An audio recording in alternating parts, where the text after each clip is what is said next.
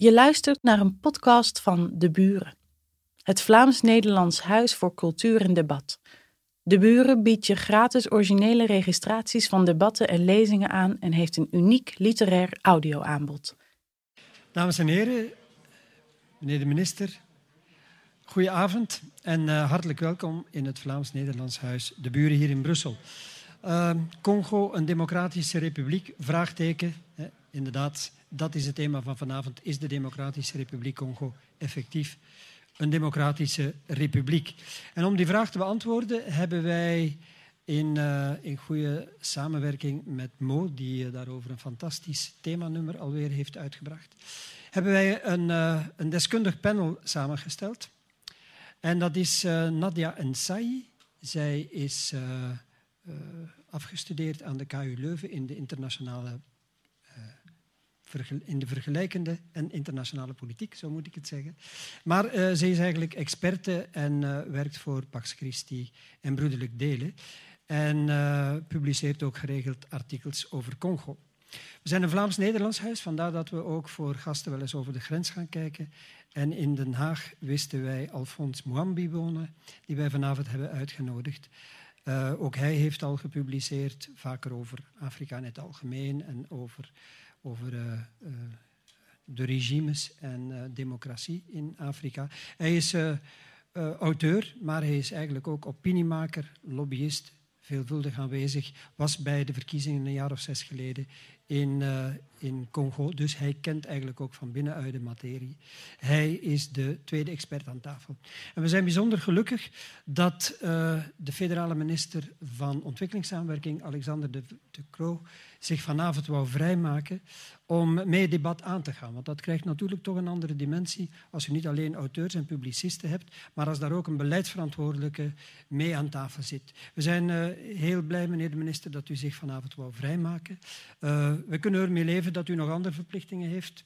Uh, want u, ik heb begrepen dat u rond kwart over acht weg moet. Maar goed, dan uh, loopt het debat verder en dan is er ook nog ruimte, als naar gewoonte op het einde, voor wat vragen uit de zaal.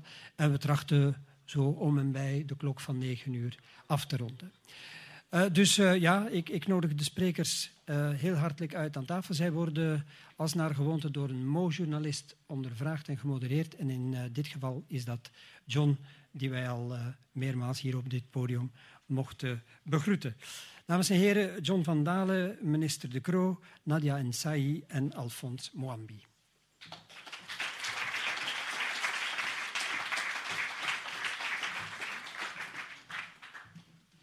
Terwijl de sprekers allemaal hun microfoon aangemeten krijgen en, uh, en, ze zich zetten op het podium, ik hoef ze niet meer voor te stellen nadat Wim dat gedaan heeft, uh, geef ik u heel kort even de voornaamste reden waarom Mo in het uh, septembernummer de focus zo zwaar gezet heeft op Congo. Het is de eerste keer dat we in deze nieuwe formule van het, van het blad, dat een kwartaalmagazine geworden is, een, een magazine maken over één uh, concreet land.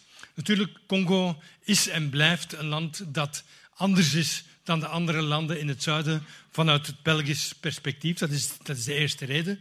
de belangrijkste reden is natuurlijk dat Congo voor enorme uitdagingen staat dit eigenste najaar.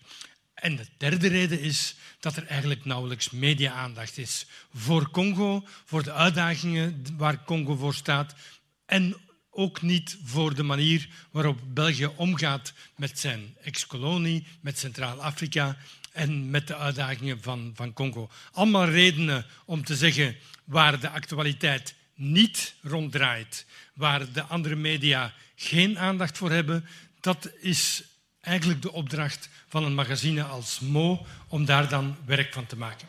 En dat hebben we uitgebreid gedaan. Komen we straks op heel veel verschillende aspecten van dat, uh, van dat nummer terecht. Maar eerst geef ik uh, het woord aan John, die in gesprek gaat met minister uh, Alexander de Croo voor, voor het eerste stuk van het gesprek. En dan daarna, als de minister moet vertrekken, voordat de minister vertrekt, zullen Nadia en Alphonse ook nog op zijn interventie, op zijn antwoorden proberen te reageren.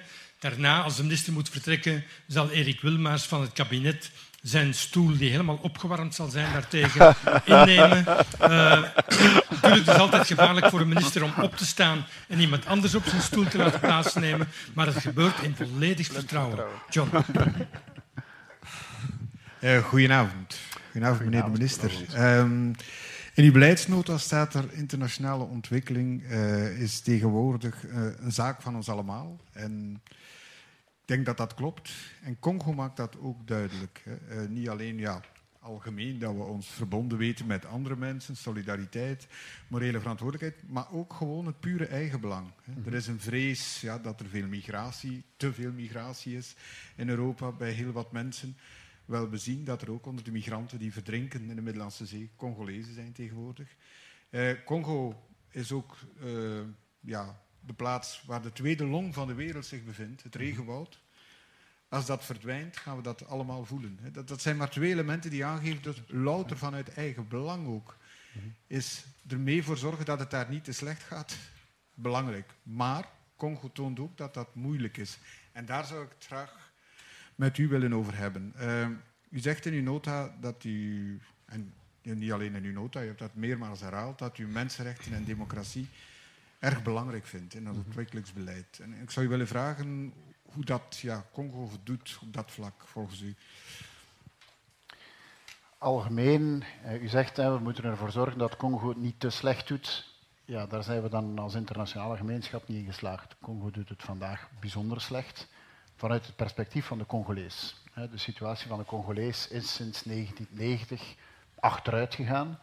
Is eigenlijk een van de weinige landen in de wereld waar het achteruit gegaan is. De meeste plaatsen zien men ofwel een spectaculaire vooruitgang ofwel een redelijke vooruitgang. Maar hier is het echt uh, uh, achteruit gegaan. Um, en dat is voornamelijk door een complete afwezigheid in de praktijk um, van enige functionerende staat eigenlijk zelf verdergaand. Ik denk dat je op dit moment met een niveau van, van, van corruptie en eigenbelang zit, die eigenlijk zijn gelijken niet gekend heeft in Congo tot het moment van het einde van, van, het Kabila, eh, van de Mobutu-periode uh, eigenlijk.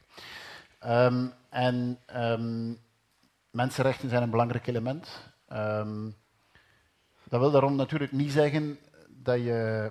En je zou een heel binaire benadering kunnen hebben. Namelijk, elk land is soeverein. Uh, maar wij zijn natuurlijk als, uh, in onze partners soeverein over de landen met welke we werken. En dus zou je heel binair kunnen zeggen, ja, met een land als Congo valt niet te werken en we sluiten de deur. Maar dus je maar, zegt, qua democratie en mensenrechten doen ze het heel slecht.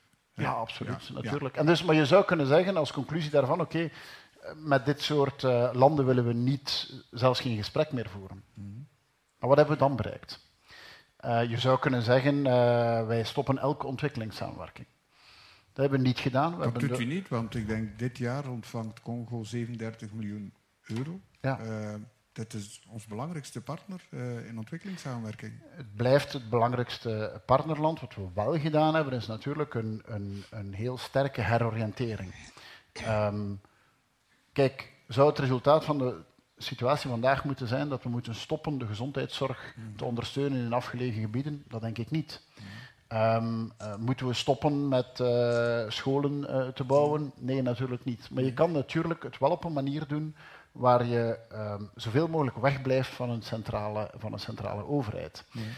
En dat moet je denk ik wel blijven doen. Wat we wel heel duidelijk gezegd hebben, is dat een nieuw samenwerkingsakkoord. Hè, dus ontwikkelingssamenwerking werkt in akkoorden van vier à vijf jaar. Ja, een nieuw samenwerkingsakkoord, eigenlijk sinds 2014 zeggen we, ja, daar spreken we zelfs niet over, zolang uh, we niet naar een situatie gaan van verbetering mensenrechten, ja. uh, publieke ruimte, zoals men dat noemt. En dat zal automatisch betekenen dat die 37 miljoen, heb ik begrepen van Karel Michiel, de directeur van BTC, zal evolueren naar, ik dacht, 20 miljoen in 1919, uh, 2019. Um, automatisch zal dat teruglopen. Wel, op een, op ja. een bepaald moment droogt het natuurlijk ook wel uit. Plus, en dan heb je een bijkomend element, is dat ja, je zit vandaag in een instabiliteit die het ook bijzonder moeilijk maakt om nog projecten te doen. Um, op basis van uh, ja, gebrek aan infrastructuur, corruptie, veiligheid voor mensen ter plaatse enzovoort. Dus op de duur dooft het wel uit, maar ja, dat kan geen strategie zijn. Het kan geen strategie zijn om eigenlijk voor een stuk mee te gaan in de redenering die de huidige machtshebbers hebben, namelijk laten we het land zo verpauperen dat de bevolking uiteindelijk helemaal murw geslagen is en dat niemand meer nog wat doet. Ja.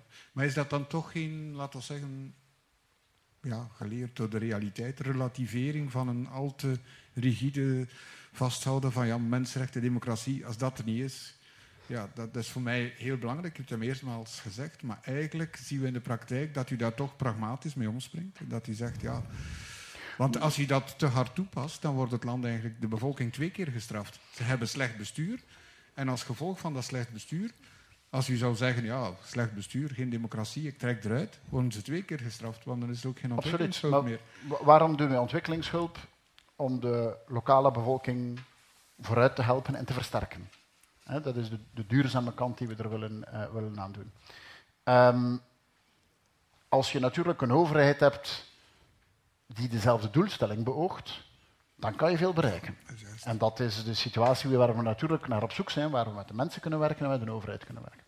Als die overheid die doelstelling niet deelt, dan moet je um, daar druk op zetten, dan moet je de internationale gemeenschap mobiliseren om daar beweging in te gaan, uh, in te gaan krijgen. Ik denk dat we heel realistisch moeten zijn. De voorbije twaalf maanden is de bereidheid van de internationale gemeenschap om samen met ons dingen in beweging te krijgen, is achteruit gegaan. En dat is bijzonder jammer. Maar wat we gedaan hebben de voorbije maanden, bijvoorbeeld um, op gebied van inreisverboden en andere van bepaalde mensen, die absoluut terecht zijn. Ik denk als we dat nu opnieuw zouden moeten doen, zouden we daar waarschijnlijk niet in slagen. Want je bent het, als medestander bij de Verenigde Staten kwijt. En ook een aantal Europese landen. Waarom is dat zo? Het regime Trump, of de regering Trump uh, vindt Congo niet belangrijk? Of volgt u daar niet in? Of, of vindt Kabila een, een, interessante zakenman? Of, of, ja. Goh, de vraag is, wat is het beleid Trump? Ja. Wat is het buitenlands beleid Trump? Dat is een, ja. een, een andere debattenavond hier. Ja, Um, maar je voelt een verandering. Absoluut. Ja, ja, je, je, voelt daar absoluut een. Maar de verandering is gekomen in de voorbereiding van verkiezingen. En toen ging de aandacht binnen de Verenigde Staten naar eens anders. Maar je voelt ook binnen Europa dat een aantal landen beginnen vragen te stellen bij de Belgische lijn, die er één geweest is van je moet druk blijven zetten en je moet alle manieren gebruiken om de machthebbers onder druk te blijven, uh, te blijven zetten. Welke zijn die landen? Je voelt dat een, uh, een, een, een, land als Frankrijk vandaag een, een andere rol speelt dan, dan twaalf maanden geleden, bijvoorbeeld. Ja, waarom zou dat dan zo zijn? Dat is een goede vraag. Uh, maar ik, wij, wij, kunnen dat alleen maar, alleen maar vaststellen ja. vandaag. Um, en ik vind dat we... is dat dan dat u denkt, ik probeer u te helpen, dat zij misschien toch uh, zoete broodjes willen bakken met het regime om een en ander te verkrijgen of te bekomen? Dat, uh, ik, ik, ik weet het niet. Ik heb daar ook nog geen, geen gesprek over gehad. Ik, ik, kijk alleen maar naar, naar waar, staan we, uh, waar staan we vandaag. Um, nu, kijk, de vraag moeten we misschien voor een stuk draaien naar wat moet je dan gaan doen? Um, uiteindelijk waar um, Kabila bijzonder goed in geslaagd is, is het verdelen en decredibiliseren van elke vorm van, van politieke oppositie. En dat heeft eigenlijk heeft hij ja, quasi Tshisekedi uitgeschakeld en, en, en Katumbi voor een stuk ook het onmogelijk gemaakt om nog enige rol te gaan, uh, te gaan spelen. Um, ik denk dat de redenering die men gevolgd heeft in de Sylvesterakkoorden, waar ik, toen het een jaar geleden naar voren kwam, ik persoonlijk bijzonder kritisch was. Ik heb daar weinig geloof aan geëcht. Maar ik denk wel dat je op zo'n moment moest zeggen, oké, dan laten we het zien. Maar eigenlijk was de aanduiding van de eerste minister op dat moment daarna al duidelijk dat een één aspect daar niet van gerespecteerd werd. En dat overduidelijk is dat die verkiezingen dit jaar niet gaan plaatsvinden en dat met die methode er volgend jaar ook geen verkiezing zal zijn. Deze methode heeft in mijn ogen gefaald. Wat moet er dan wel gebeuren? En ik, Ik denk dat het relatief duidelijk is dat het idee van we laten de Kabila het pad effenen om verkiezingen te organiseren waarin hij zelf niet deelneemt, Dat dat ik, ik denk dat dat vandaag bewezen heeft dat dat niet werkt. En ik zie ook niet in waarom dat opeens zou gaan, eh, Ja. zou gaan veranderen. is er een alternatief. Ik denk dat je twee alternatieven hebt. Eén daarvan is dat, ehm, kijk, ofwel doe je zoals men in het verleden gedaan heeft, waar men zegt de internationale gemeenschap gaat op een bepaald moment de boel overnemen. En gaat een soort transitie organiseren. Maar dat wil Kabila absoluut niet. Hè? Ja, Ja. nee, nee. Wa- Waarschijnlijk niet, maar Ja. ik denk dat Kabila een vrije verkiezing ook niet wil. Nee. Zijn niveau van populariteit is, is, is op de bodem. Dus een, een, een, een heeft verkiezing. veel geld, hij heeft enorm veel geld en, en orde troepen die hem verdedigen. En ik denk dat geld ook een rol speelt in de manier waarop de oppositie continu uit elkaar gespeeld wordt eh, enzovoort. Maar dus je, kan, je zou kunnen zeggen, daar moet een internationale tussenkomst komen. Liefst zal men zeggen vanuit de regio, maar ik zie vanuit de regio bijzonder weinig bewegen. Ja. En een aantal machtshebbers uit de regio, ja, die zeggen, ja, maar hm, ik zit eigenlijk in dezelfde situatie. En, en dat zou En als een moeilijk signaal zijn eigenlijk te zeggen van, weet je, goede vrienden Congolezen, wij gaan het hier opnieuw eens komen oplossen. Ehm, een andere piste is dat men zegt, ja, men creëert de omstandigheden in de welke de Congolezen zelf voor een transitie kunnen, eh, kunnen En zorgen. hoe zien die omstandigheden eruit? Kijk, ik denk dat ehm, er is één factor waar we het nog niet over gesproken hebben, en dat is de absoluut dramatische humanitaire situatie van nu. Ja. Eh, er zijn sinds begin dit jaar 700.000 wat men noemt IDP's, Internal eh, Displaced Persons, dus dat zijn ontheemden, zoals men het Nederlands noemt, eh, bijgekomen. Er zijn vandaag eh 4,8 miljoen ontheemden binnen Congo.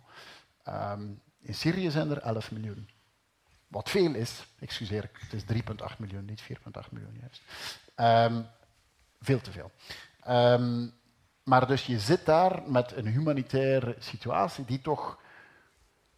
Wat in Syrië gebeurt was de grootste humanitaire crisis sinds de Tweede Wereldoorlog, maar dit is toch ook enorm.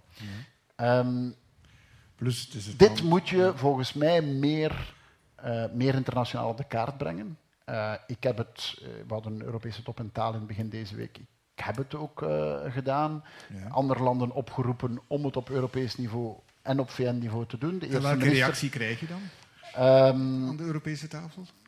eh, op het moment zelf eh, veel knikkende gezichten. En dan in de receptie achteraf moet je bij iedereen gaan en zeggen: maar bon, wat ga je doen? Ja. En onze eerste minister zal volgende week op de UN General, General Assembly dat punt ook naar, eh, naar voren schuiven. Ehm, die humanitaire catastrofe moet een wake-up call voor iedereen zijn die jammer genoeg zegt er is een ongelooflijke Congo-fatigue. Ja, En dat is een beetje gruwelijk om het te zeggen, maar ja en die internationale... wake-up call die moet dan leiden tot... Ja, die moet leiden. Kijk, als je een, een humanitaire catastrofe wil, wil kunnen aanpakken, moet je een zeker niveau van stabiliteit hebben. En dat niveau van stabiliteit zorgt ervoor dat je ter plaatse kan geraken, eh, dat, dat hulpverleners in veiligheid zijn, geen target zijn, eh, enzovoort. Dat niveau van stabiliteit, mocht je dat kunnen verwezenlijken, zou er ook voor zorgen dat je iets anders kunt doen, namelijk dat je Congo als land een zeker niveau van financiering zou kunnen geven. Vandaag doet men dat niet meer. Het IMF zegt vandaag, we geven niks meer, waardoor de Congolese overheid ja, echt op droog zaad zit, haar militair niet meer betaalt, haar ambtenaar niet meer betaalt. Ja, ja maar, Wat- maar ik wil u, we komen Ja. subiet daarop terug, maar ik wil u toch wijzen op het laatste onderzoek van Global Witness, Mhm. dat dus aan heeft gegeven dat van de 3 miljard dollar die ja, betaald is door mijn bedrijven tussen 2013 en 2015, dat ongeveer anderhalf miljard daarvan niet in de schatkist beland is. Absoluut. ja. En ja, we vragen ons af waar het dan wel beland is. Maar er zijn bijvoorbeeld heel dikwijls eh, ja, constructies opgezet met de heer Dan Gertler. Dat is een Israëli. Hebben jullie daar al met de Israëlische regering over gesproken? Dat is één vraag. Er is een hele schandaal eigenlijk, fraude met paspoorten, Congolese paspoorten, die twee keer zoveel kosten als de onze. Dus 180 dollar voor één Congolees paspoort. Uh, op ieder Congolees paspoort komt er 60 dollar terecht bij een bedrijfje uh, dat in handen is van een familielid van Kabila. Het bedrijf dat die paspoorten heeft gemaakt, heeft zijn hoofdkwartier op de Louise-laan, hier in Brussel. Um, er is het geval van het gekende advocatenkantoor Liedekerke, Belgische advocatenkantoor, dat op een bepaald moment 30 miljoen dollar belastingen heeft gestort gekregen. Um, vraag u af waarom dat de belastingen via advocatenkantoor Liedekerk moet gaan. Ik bedoel, er zijn ook Belgische links. Hè, van de verdamping van het Congolese belastinggeld kunnen wij als, en kan u als, als, als Belgische overheid, Belgische bedrijven die kennelijk betrokken zijn bij corruptie, kan u daar iets ja, ondernemen? Ja, ik ben, uh, ik ben natuurlijk nog de politie, nog justitie. Ja, en, en, we leven in een land waar gelukkig uh, politici niet een, uh, uh, een heksenjacht kunnen organiseren op de een of de ander, zelfs al zou die, al zou die terecht zijn. Anderzijds, en dat is denk ik voor een stuk de sterkte die we vandaag hebben in Congo, onze belangen in Congo zijn bijzonder beperkt. Onze economische belangen in Congo zijn vandaag bijzonder beperkt. Wat ons een stuk, En dus wat ons een stuk vrijheid geeft. Maar dus wat, waarmee ik wil zeggen, want u geeft aan, ja, er zijn Belgische bedrijven die een rol spelen, maar ik denk in vergelijking met bedrijven uit andere landen is de onze relatief beperkt. We hebben eigenlijk daar weinig, uh, Tuurlijk, weinig Het is een punctuele betrokkenheid van specifieke bedrijven bij acten van corruptie, denk ik. Dat is inderdaad iets anders dan Ginter uh, hmm. aan mijnbouw doen. Hè. Uh, Absoluut, ja. Dus ik wou dat gewoon even, ja? nu we hier toch samen zijn, uh, uh, eventjes vragen van, ja... Maar dat zijn, dat, ik, je hebt daarin gelijk, hè, dat zijn, ja. dat zijn uh, cruciale elementen. Um, maar dat, wat ik, waar ik wou toe komen ja, is, vandaag, vandaag zit je in een situatie waar de Congolese overheid door corruptie, maar ook door het compleet stilvallen van de economie, geen middelen meer heeft. Ja. Waardoor militairen en ambtenaren niet betaald worden. Ja. Waardoor je dus nog meer corruptie krijgt en het altijd maar erger wordt. En dus dat proberen op een bepaald moment te gaan zeggen, ja, we gaan dat hier stabiliseren. We zorgen ervoor dat een humanitaire interventie mogelijk is.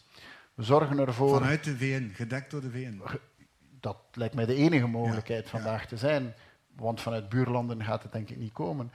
Je zorgt dat je een zekere stabiliteit hebt, waardoor men een zekere financiering kan geven, waardoor je een deel van de corruptie gaat stilleggen. Maar blijft die regering Kabila dan, dan zitten?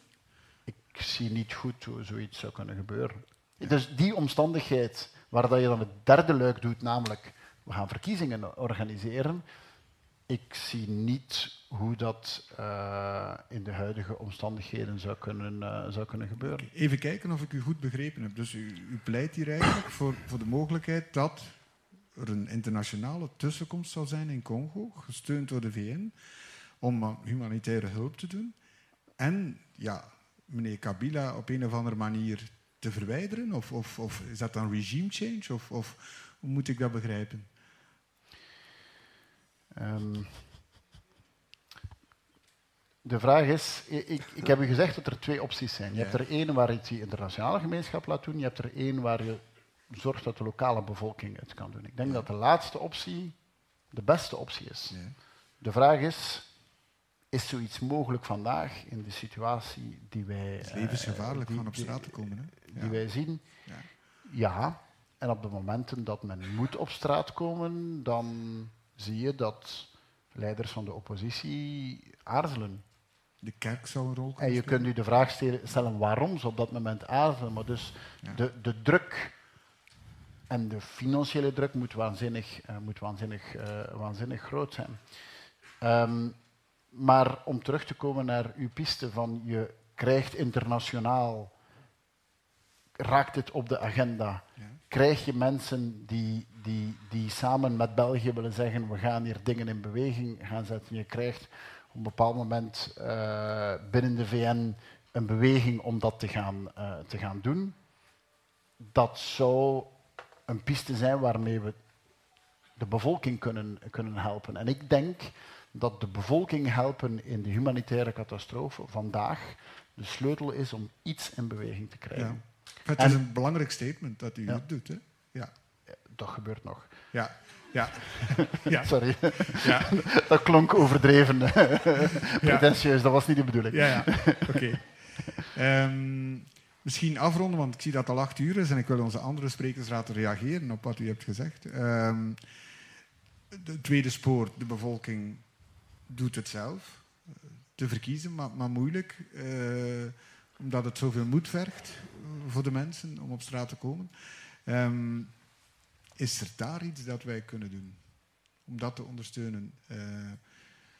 Wat, je, ja, wat je kan doen is um, uh, NGO's uh, versterken, mensen proberen te, te, te, steunen enzovoort. Maar wat je wel weet is dat er natuurlijk al maanden aan een stuk een soort politiek aan de gang is van Blame Belgium. Ja. je weet dat ja, ja. In, welke reeks, in welke reeks was het vroeger dat men zei Blame Canada? Hè? Alles was de fout van de Canadezen. Ik denk dat Beavis en Butthead was. Nee. Um, sorry, dat is een referentie die misschien minder belangrijk is. Maar wat je vandaag ziet gebeuren is, alles is de fout van België.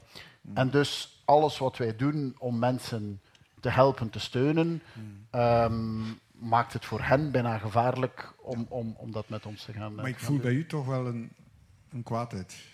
Uh, ja, natuurlijk, maar niemand, niemand kan onbewogen blijven bij wat daar, uh, maar hoe bij wat daar het gebeurt. regime catalogiseren? Is dit een roofdierstaat? Of, of, of wat? Hoe, ja.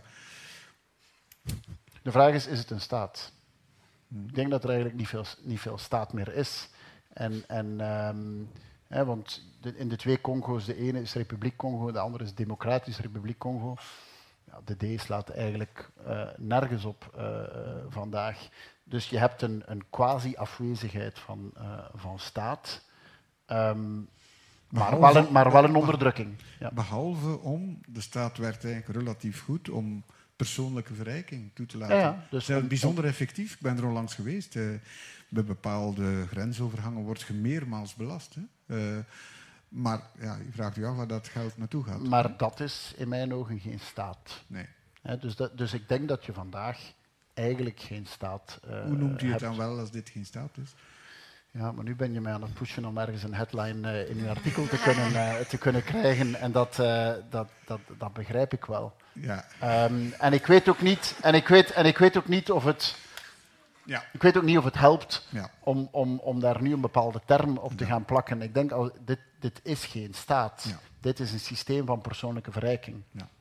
Dat is misschien voor een stukje waar Maar je hebt al belangrijke dingen gezegd. Dus um, ja, Alfons, Nadia, wil je reageren op wat de minister gezegd heeft? De weg er, ja, eruit is ofwel een internationale tussenkomst, ofwel proberen lokale oppositie te ondersteunen, het volk. Uh, ja.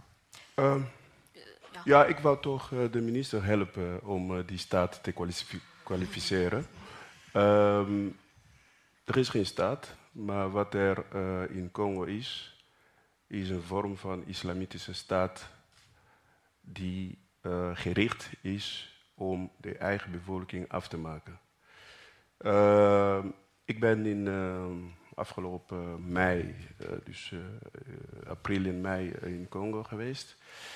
ik heb familie in Kananga, mijn dorp de Kassai, van, die, precies, ja. Kassai. Mijn dorp van uh, oorsprong, waar dus mijn uh, voorouders vandaan komen, dat bestaat niet meer, plat uh, verbrand en zo. dus je kan niet praten over een staat die geen staat is. Het is gewoon nog erger dan wat in Syrië is. Want de camera zit op Syrië, de camera zit niet in Congo. En wat in Kassai is, dat betekent dat er mensen rondlopen met hmm. afgehakte handen, hoofden, etc. Dus dat, en dat is iets van de eigen bevolking. Hè? Ah, Alfons, maar ik wou je inderdaad ook vragen van wat eraan te doen. En de twee pistes die de minister heeft aangereikt. Wat vindt u daarvan? Uh, kijk, uh, Kabila is, uh, want de minister zei van uh, het is maar de fout van, de België, van België, iedereen zegt dat. Maar het is ook zo, uh, meneer de minister. Het is, het is de fout van, uh, van België. En ik zal dat uitleggen. meneer Louis Michel is actief en activistisch bezig geweest. In 2005 hij heeft zelf daar campagne gevoerd in Kinshasa, in Lubumbashi. Hij was prominent op de televisie. De, de grondwet die moest gestemd op, daarop gestemd worden. En daarna heeft ook Louis Michel ook campagne gevoerd, zowel in Congo als daarbuiten, om Kabila als de man te zien die Congo nodig had. Dus de messia van, van Congo. Dus via Louis Michel en ook nog alle andere lobby achter, is Kabila aan de macht gekomen. Uh, in 2006, ik was zelf verkiezingswaarnemer daar, is er een Europese uh, krijgsmacht naar Congo gestuurd om de boel te stabiliseren, zodat ja, Kabila aan de macht komt. En nu Kabila aan de macht is en hij wil niet meer weggaan, dan vertelt de minister dat ja, er een paar uh, mogelijkheden zijn. Ik zou de minister willen vragen om gewoon actie te ondernemen, zoals er acties zijn ondernomen voor Syrië. Om dat daadwerkelijk te doen, met ook een tijdspad van Doe je dan, dan en dan. militaire acties? Oh ja, zeker. Ja. ja. Want wat, wat daar gebeurt is gewoon dat er... Het, is, het zijn... Uh, je, je, je hebt geen kwalificatie dat het mensen zijn. Het is, ze zitten op de bevolking. Het is, het is uh, martelen, moorden. En die twee VN-medewerkers, die zomaar, het zijn blanke mensen, het zijn geen zwarte mensen, Congolese mensen, die zijn daar op een brute manier afgemaakt. En de wereld blijft aarzelen met opties. Ja, maar dat is heel duidelijk. Maar, mag, ik even, ja. mag ik even want um, voor je dus een, een, interventie doet in een land, heb je een paar mogelijkheden. Eén daarvan is dat het land zelf vraagt. Ja, dat het land zegt, kom ons helpen, we hebben een interne probleem. Dat denk ik niet dat Congo gaat, uh, gaat doen. Um, soms zegt men, ja, als je een VN-mandaat hebt, Um, graag, maar uh, ik zie het vandaag. Want België, ik wil heel graag de last van de hele wereld dragen. Ik denk niet dat China snel ja. Maar voilà, dat, dat is niet zo eenvoudig. Of, en dat is dan vaak de optie waar men twijfelt, maar zegt dan kan het wel, als de buurlanden smeken om een tussenkomst te doen in een land omwille van de instabiliteit maar, in de regio. Maar, maar, u wou het meer vermommen als een humanitaire tussenkomst. En dan zegt u, ja, hebben we misschien wel kans. Ja, maar ook een humanitaire tussenkomst waar, waar het land zegt, je komt niet binnen. Ja, is ook militair, hè? Ja, ja ik wil wel eens zien hoe, hoe het... Maar heeft, heeft Syrië de toestemming gegeven aan al die uh, mensen die daar zijn? Nee, en vandaar dat België tot nu toe altijd gezegd heeft, wij komen tussen in Irak. Waar Irak gezegd heeft, we zijn, we zijn vragen om, het, om tussen te komen. In, Syrië, in Syrië zelf heeft België altijd gezegd, dat doen we niet, want hebben, men vraagt het ons niet om het te doen. En daar is een grijze zone. In Syrië zegt men, ja, maar de buurlanden vragen het, omdat het zo instabiel is en dan kan het eventueel wel. Maar hier, jammer genoeg, ja, ik ben niet op zoek naar excuses. Hè. Ik nee, nee, probeer nee, gewoon de, de, realiteit uit te leggen. Hier zie ik dus niet dat Angola of uh, Rwanda of Burundi zou zeggen wij vragen een internationale troepenmacht eh, in, in Congo. Dat zie ik nog niet gebeuren. Dus je zegt, wij misschien ook vanuit onze betrokkenheid, de geschiedenis, de band, uh, zijn bij de enigen die de situatie zo ernstig inschatten dat we vinden dat dit moet gebeuren. Ja, ja en ik, maar ik denk dat... En dus is het moeilijk om het erdoor te krijgen. En, en daar heeft, vind ik, Didier Reiners ook al in het verleden gezegd. We hebben sinds wat er gebeurd is in Rwanda een soort regeling in België die zegt we gaan zelf nooit militair tussenkomen ik denk dat, en dat heeft Reinders ook gezegd, ik ben het eens met hem, ik denk dat dat op termijn ook niet haalbaar is om te zeggen, wij zijn de grote experten van die regio, maar als er een tussenkomst moet komen, ja, dan doen we het advies nooit mee. het wordt te veel van Nadia, denk ik. Ja, ik, uh, ik ben een beetje verbaasd dat de focus zo erg ligt op uh,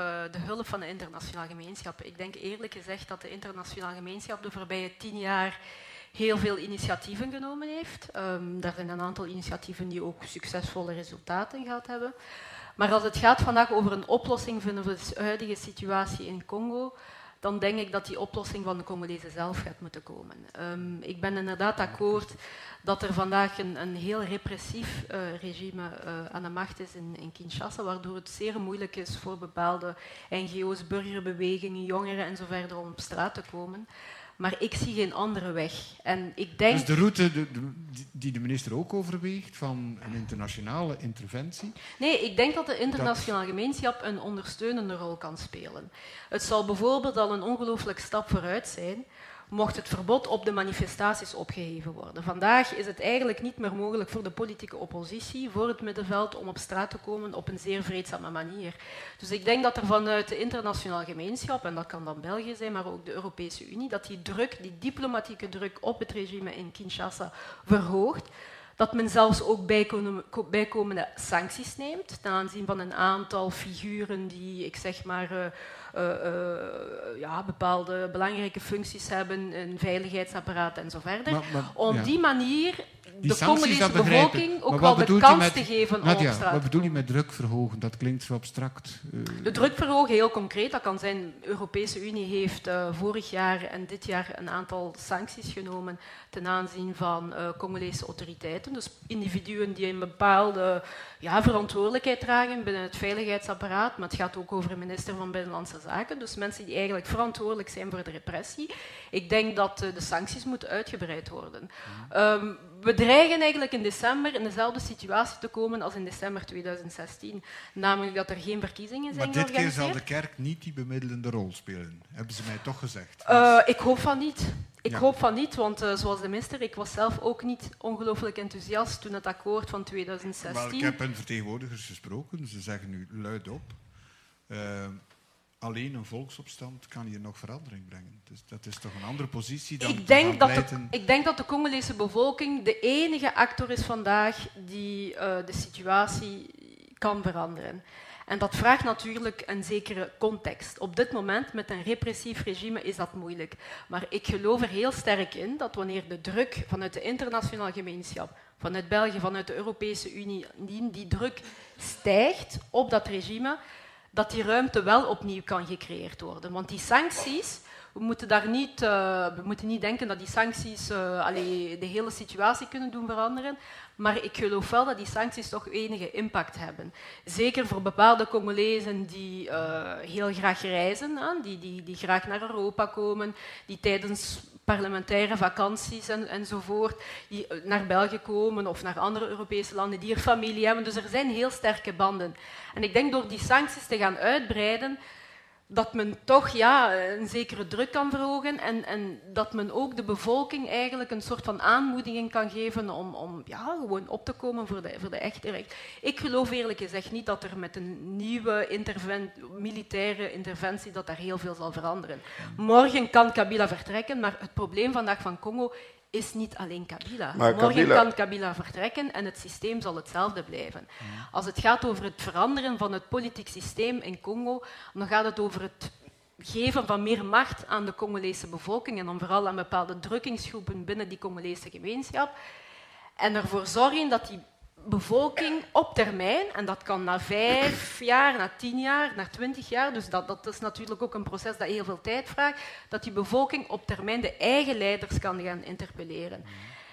En ik zie op dit moment ja, niet dus, anders. Dus u, u, denkt dat door die sancties meer, ja, uh, zou ik zeggen, uh, barsten kunnen komen in de elite en dat er op die manier Zeker, een soort ja. putsch kan ontstaan dat meneer Want je, je moet de man wel als je verandering wil, ergens fysiek verwijderen. Goh, er zijn vandaag eigenlijk drie mogelijkheden. Ofwel gaat de bevolking samen met de oppositie, dat uiteraard heel verdeeld is, maar het zou kunnen dat we de komende weken weer een soort van remobilisatie krijgen van de Congolese bevolking, dat mensen erin slagen om terug op straat te komen en zo verder. Dus dat is een eerste mogelijkheid dat je een volksopstand krijgt. Gaat dit Kabila doen vertrekken? Ik denk het niet. Uh, de, de, de, Congolese oppositie en het middenveld zijn te slecht georganiseerd om echt op een heel sterke... Het kan alleen waarschijnlijk als het heel een groot staats, is. Een staatsgreep zou, een militaire staatsgreep zou ook een mogelijkheid kunnen zijn, want we weten dat vandaag Kabila het leger niet volledig controleert. Er is ook heel veel ontevredenheid binnen het, uh, het Congolese leger. Dus het zou best kunnen dat daar bepaalde figuren uh, uh, de macht grijpen met hulp van externe hulp van bijvoorbeeld van Angola. Angola is vandaag een zeer belangrijke partner in, uh, in, in, Congo. Er is ook heel veel ontevredenheid uh, bij Angola over de, de, de situatie in, in de Kassai. Dus het zou wel eens kunnen dat Angola misschien ja, bepaalde samenwerkingsverbanden zal gaan met, met, uh, met militairen in, in, Congo. En dan een laatste mogelijkheid dat we zeker niet mogen uitsluiten, en we hebben het ook al gezien in, in, in Congo bij vader Kabila, we moeten ook niet uitsluiten dat Kabila ja, ineens zou ook kunnen verdwijnen. Het hmm. probleem is, hij is vandaag een zeer groot probleem geworden voor, voor, voor, voor Congo. En we, we realiseren ons allemaal dat het akkoord dat in december 2016 ondertekend is, dat akkoord vandaag eigenlijk in de vuilbak ligt. Dus dat akkoord is niet uitgevoerd. Um, ik geloof ook niet dat we nog eerlijke verkiezingen kunnen hebben met Kabila. Ik denk ook dat we naar een transitie moeten gaan, uh, geleid door een consensusfiguur. Dus uh, op een bepaald moment moet er beslist worden wie, wie, die transitie zou kunnen leiden. Maar ik denk dat nu de grootste prioriteit is, is om eerst en vooral een diplomatieke strategie te gaan, te gaan uitwerken om Kabila weg te, weg te krijgen. Ik zie geen andere mogelijkheid. Ofwel zal de bevolking dat doen, ofwel zal dat de diplomatieke. Ja. Uh, maar dan hoor ik de minister zeggen: ja, maar zelfs in de EU, die nogthans bepaalde waarden in de grondwet staan heeft. Uh, Europese grondwet bedoel ik. Uh, Frankrijk aarzelt. Ik heb Spanje ook al horen vernoemen.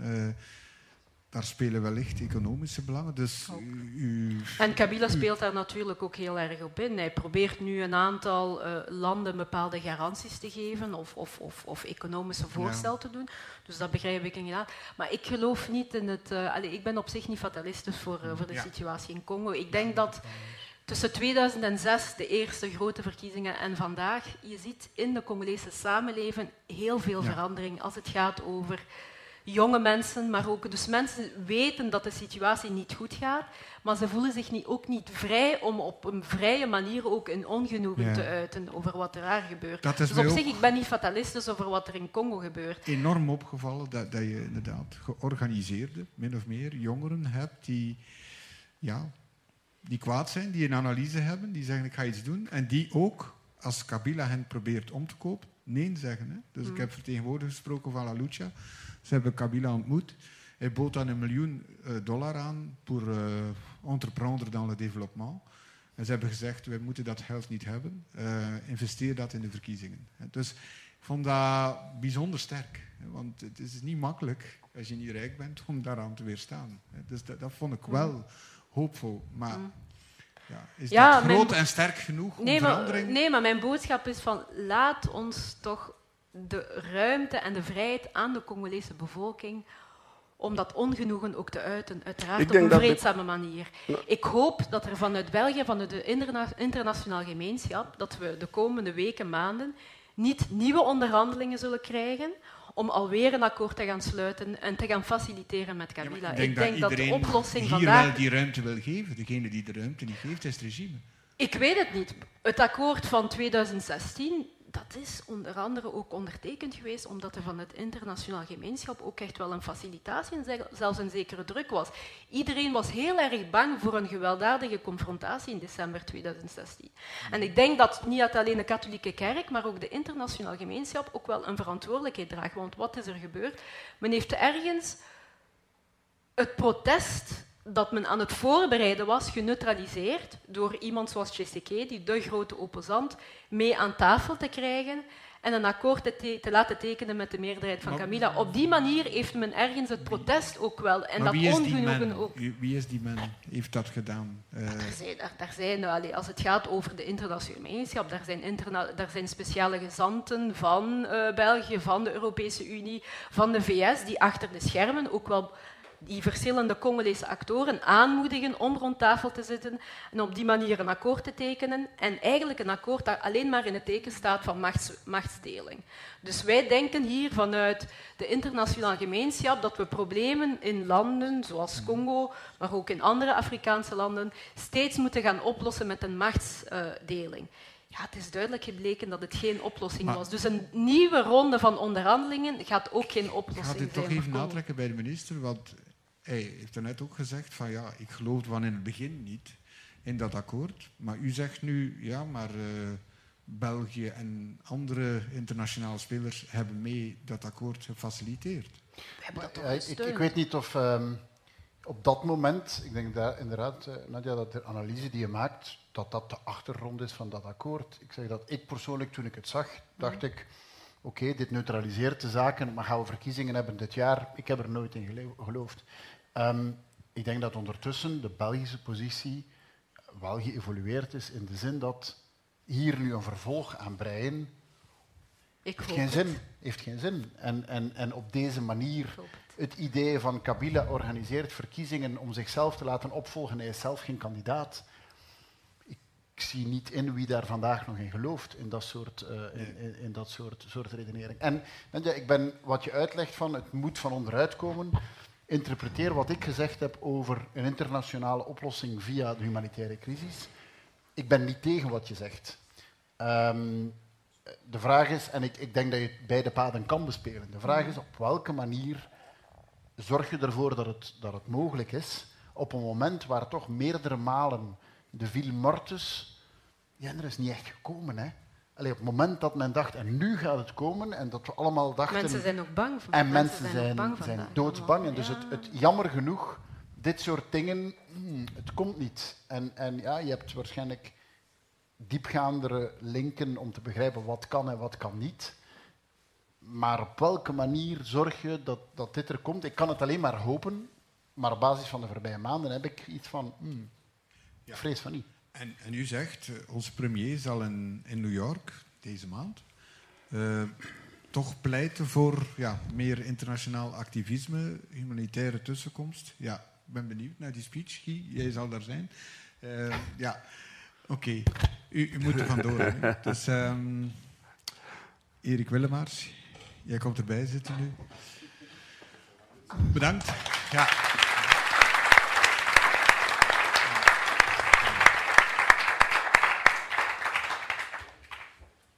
Um, ik wou nog even uh, ja, doorgaan op, op de kwestie van ja, democratie. Hè.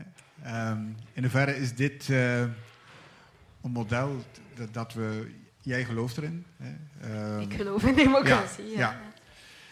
ja. Um, maar het leidt niet per se tot beter bestuur. Nadia, er zijn, veel, er zijn verkiezingen geweest in Congo. Bestuur bleef dramatisch. Maar ja, dat is natuurlijk de eerste fout die we maken. Hè. We, ja. we, proberen democratie gelijk te stellen aan, uh, aan verkiezingen. Ja. Terwijl dat we heel goed gezien hebben dat in 2006 en in 2011 dat er vanuit de internationale gemeenschap heel veel aandacht gegaan is naar het organiseren van die kiesverrichtingen op die specifieke momenten, maar dat er heel weinig aandacht gaat naar die algemene context, bijvoorbeeld van mensenrechten, uh, als het gaat over politieke cultuur, als het gaat over burgervorming en zo verder. Dus ik denk dat Allee, we moeten kunnen toegeven dat, dat, dat er vandaag een, een, zekere pessimisme is als het gaat over uh, uh, het democratiseringsproces in, in, Congo zelf. Maar nogmaals, ik vind dat er een ongelooflijk grote vooruitgang geboekt is, ook in, in, in Congo de voorbije, de voorbije tien jaar. Uh, dus je hebt een middenveld dat, dat nieuwer is. Dus er, een, er, is, er, zijn nieuwe aanpakken ook binnen, het, binnen dat middenveld, met, met, nieuwe burgerbewegingen en zo verder. Er zijn ook nieuwe, nieuwe kranten ontstaan. Dus er zijn ook binnen het medialandschap ook wel allee, andere journalisten die ook op een andere manier eigenlijk te werk gaan. Dus allee, democratie is, is, meer dan alleen maar het organiseren van die verkiezingen. Dat gaat over een, een, een, nieuwe politieke cultuur. Dat gaat over mensen die zich op een andere manier ook gaan engageren in de samenleving. Dus, ja. En op dat vlak zie ik wel een aantal uh, gunstige evoluties. Ja, inderdaad, ja. in Congo. Ja. Afons, ziet, ziet, u die ook? Ik, u nee, ik, uh, ik ja. ben radicaal uh, oneens met uh, wat Nadia zegt. want um, de democratie zoals wij die in Congo, in Afrika hebben, is een gevaar voor de samenlevingen daar. Um, waarom? Omdat de democratie een soort dekmantel is van alles wat schending van mensenrechten uh, Congo is de hoofdstad van de verkrachting. Hè? Dat is ook de, de, democratie die wij daar hebben. Dus je kan dat ook niet uh, met elkaar verenigen. Uh, dus je hebt democratie. Maar zou je dan geen verkrachtingen hebben als je geen verkiezingen houdt? Of, of kijk, weet je wat, waarom Kabila nu sterker is? hij denkt, jullie hebben mij toch gekozen. Ik heb een volksmandaat. Dus ik ga vertrekken pas als er een andere volksmandaat komt. Dat is de democratie waarin wij nu zitten. Dus ik ben tegen dat soort uh, checklijst democratie. Verkiezingen zijn geweest, uh, internationale verkiezingswaarnemers zijn geweest, check. En uh, mensen zijn massaal gaan stemmen, check. En er is een assemblée nationale gekozen, check. En dat is geen democratie zonder inhoud. Ja, maar het probleem zit niet zozeer in een democratie als, als, als, als, als, als, politiek systeem, maar eerder in het, misschien zoals je zegt, een representatieve uh, democratie. Ik denk dat het absoluut noodzakelijk is in, in, op het Afrikaanse continent om een ruimer debat te hebben over ja, wat betekent nu die democratie en hoe ga je die democratie ook ergens gaan afstemmen op bepaalde traditionele en historische, uh, uh, historische zaken en realiteiten ook in, in, in, in Afrika. Maar er is op dit moment, ik zie ook niet direct een, een alternatief. Hoe ga je bijvoorbeeld politieke machtswissel mhm. in, in, in, Afrika en organiseren? Ik zie niet, niet, direct een ander systeem dan bijvoorbeeld het organiseren van, van verkiezingen om de zoveel jaar. Het, het, heeft vele gebreken. Ik, ik, denk dat ik Churchill citeer. Uh, het is het minst slechte systeem. Ja. Ja, maar die mensen die dat geciteerd hebben zijn van vroeger. Hè? We, zijn, uh, we zijn in een, uh, in een uh, tijdperk daar, waarin heel, elke dag een nieuw iPhone 6, 7 komt. Dus je kan ook doordenken en, en kijken hoe, hoe je verder moet. Maar in de situatie van Congo en van Afrika. kijk, we waren aan het praten over, over Rwanda, et cetera. Uh, in Rwanda hebben ze daar geen, uh, geen democratie. Hè? Dus uh, die dingen die zij daar doen, verkiezingen organiseren en zo, dat is alleen maar theater. En, en je ziet het ook in, in, in Burundi, je ziet ook in Kenia, dat er verkiezingen worden georganiseerd. Wat stel jij dan voor? Oh, ik stel heel veel. Kijk, ik, ik kan niet vanuit hier zeggen van dit is het model. Ik denk dat er een denkrichting uh, aangegeven moet worden. Nadenken over uh, wat wij tot nu toe aan dat soort democratie hebben gehad. En hoe wij verder kunnen een, een model ontwikkelen. Wat eigenlijk, wat Nadia ook zei, past bij de nationale culturen. Want je hebt daar een, een, een meerdere culturen binnen een, een, land. En een heel groot probleem is uh, wat, van het falen van het democratische systeem in Afrika, is toch wel de bemoeienis van het Westen. Maar jij pleit dus en voor een militaire... Oh ja, maar militaire, nee, militaire actie is, is zeer belangrijk, omdat Kabila aan de macht is gekomen via de Europese militaire macht. Zonder de militaire macht van de EU, was Kabila niet aan de macht gekomen. Bemba was daar, die had ook een legertje. En dat is allemaal eh, geneutraliseerd. Zo is Kabila dus in zijn comfort gebleven. Als die militaire kracht niet komt, zal Kabila blijven. En wat jij pleit voor uh, de bevolking die zelf uh, uh, moeten zorgen voor de verandering. Dat gaat nooit gebeuren. Maar er zijn dat gaat niet gebeuren. Die bevolking er zijn voorbeelden, er zijn voorbeelden. bijvoorbeeld in januari 2015 zijn mensen op straat gekomen. Maar die zijn, ze zijn erin geslaagd om de verandering van de kieswet ook wel tegen te houden. Ja, ze zijn, sommigen zijn vermoord. internationale druk. En zo gaan we 100 jaar verder.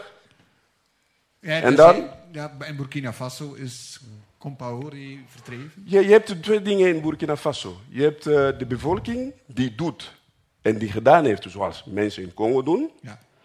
En je hebt ook tegenover die bevolking uh, de elite die goed nadenkt.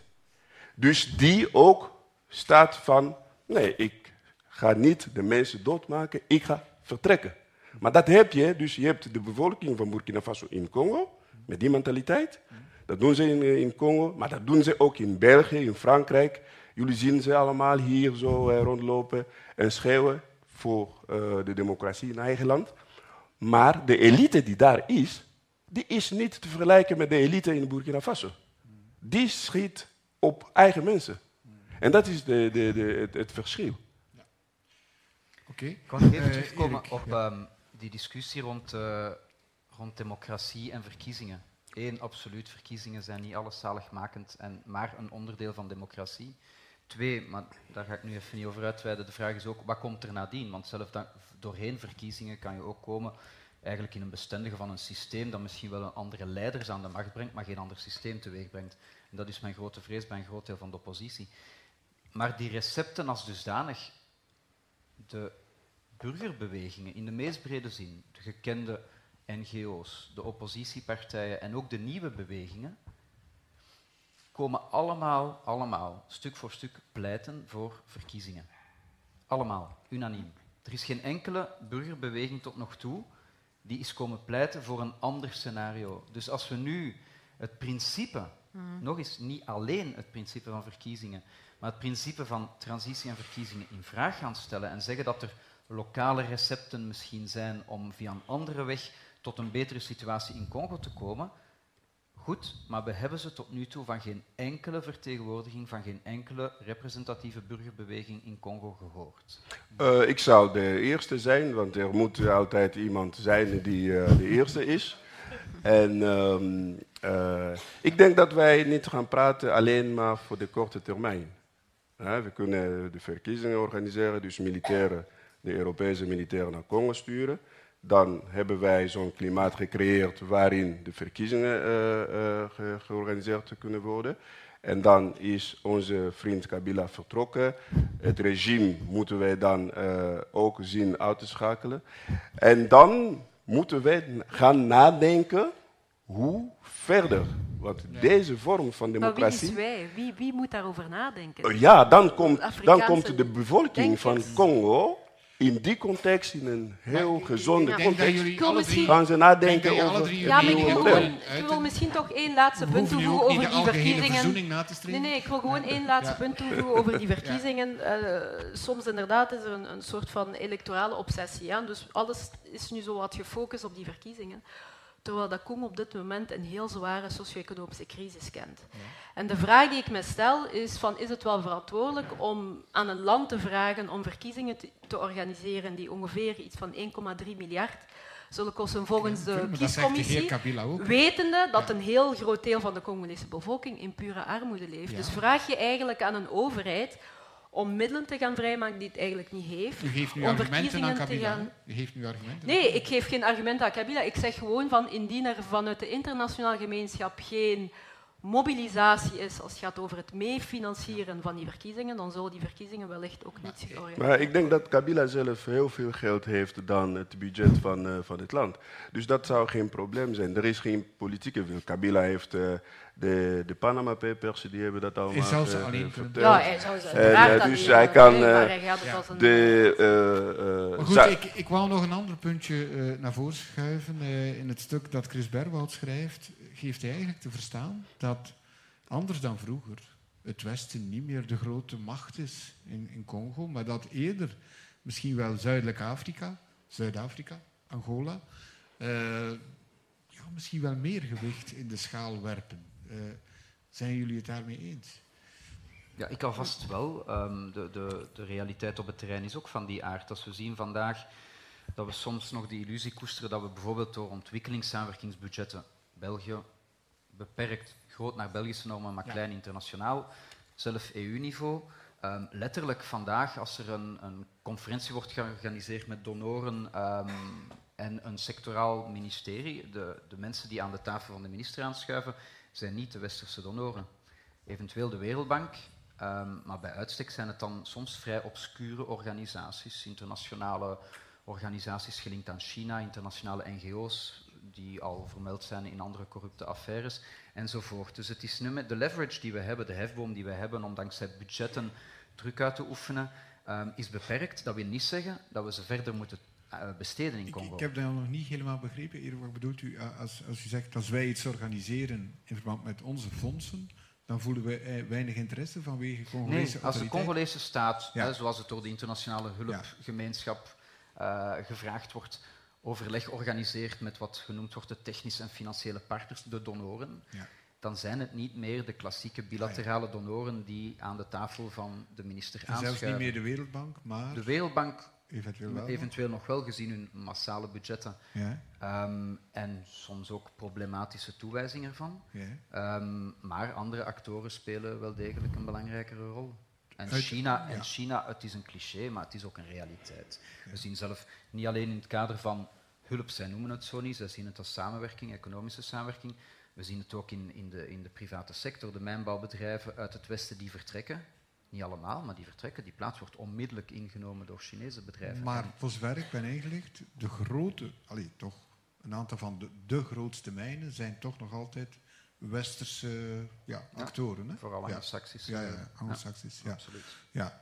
Um, maar het belang van Angola, ja, van hieruit bekeken, denk dat misschien wel, ik weet niet in deze zaal, maar uh, mensen daar misschien verbaasd gaan over zijn. Angola, ja. Nee, nee Angola is, uh, is niet alleen een belangrijke partner voor, uh, voor, voor, voor, Kabila, dus de huidige uh, Kabila, maar dus ook van vader Kabila. Vader Kabila heeft verschillende keren het zeer moeilijk gehad toen er een aanval geweest is van, van, van, van Rwanda. Het zijn de Angolezen die tussengekomen zijn en, en die het regime eigenlijk gered hebben. Dus Angola blijft een belangrijke speler. Joseph omdat... Kabila is eigenlijk ook mee aan de macht gebracht door de Angolezen?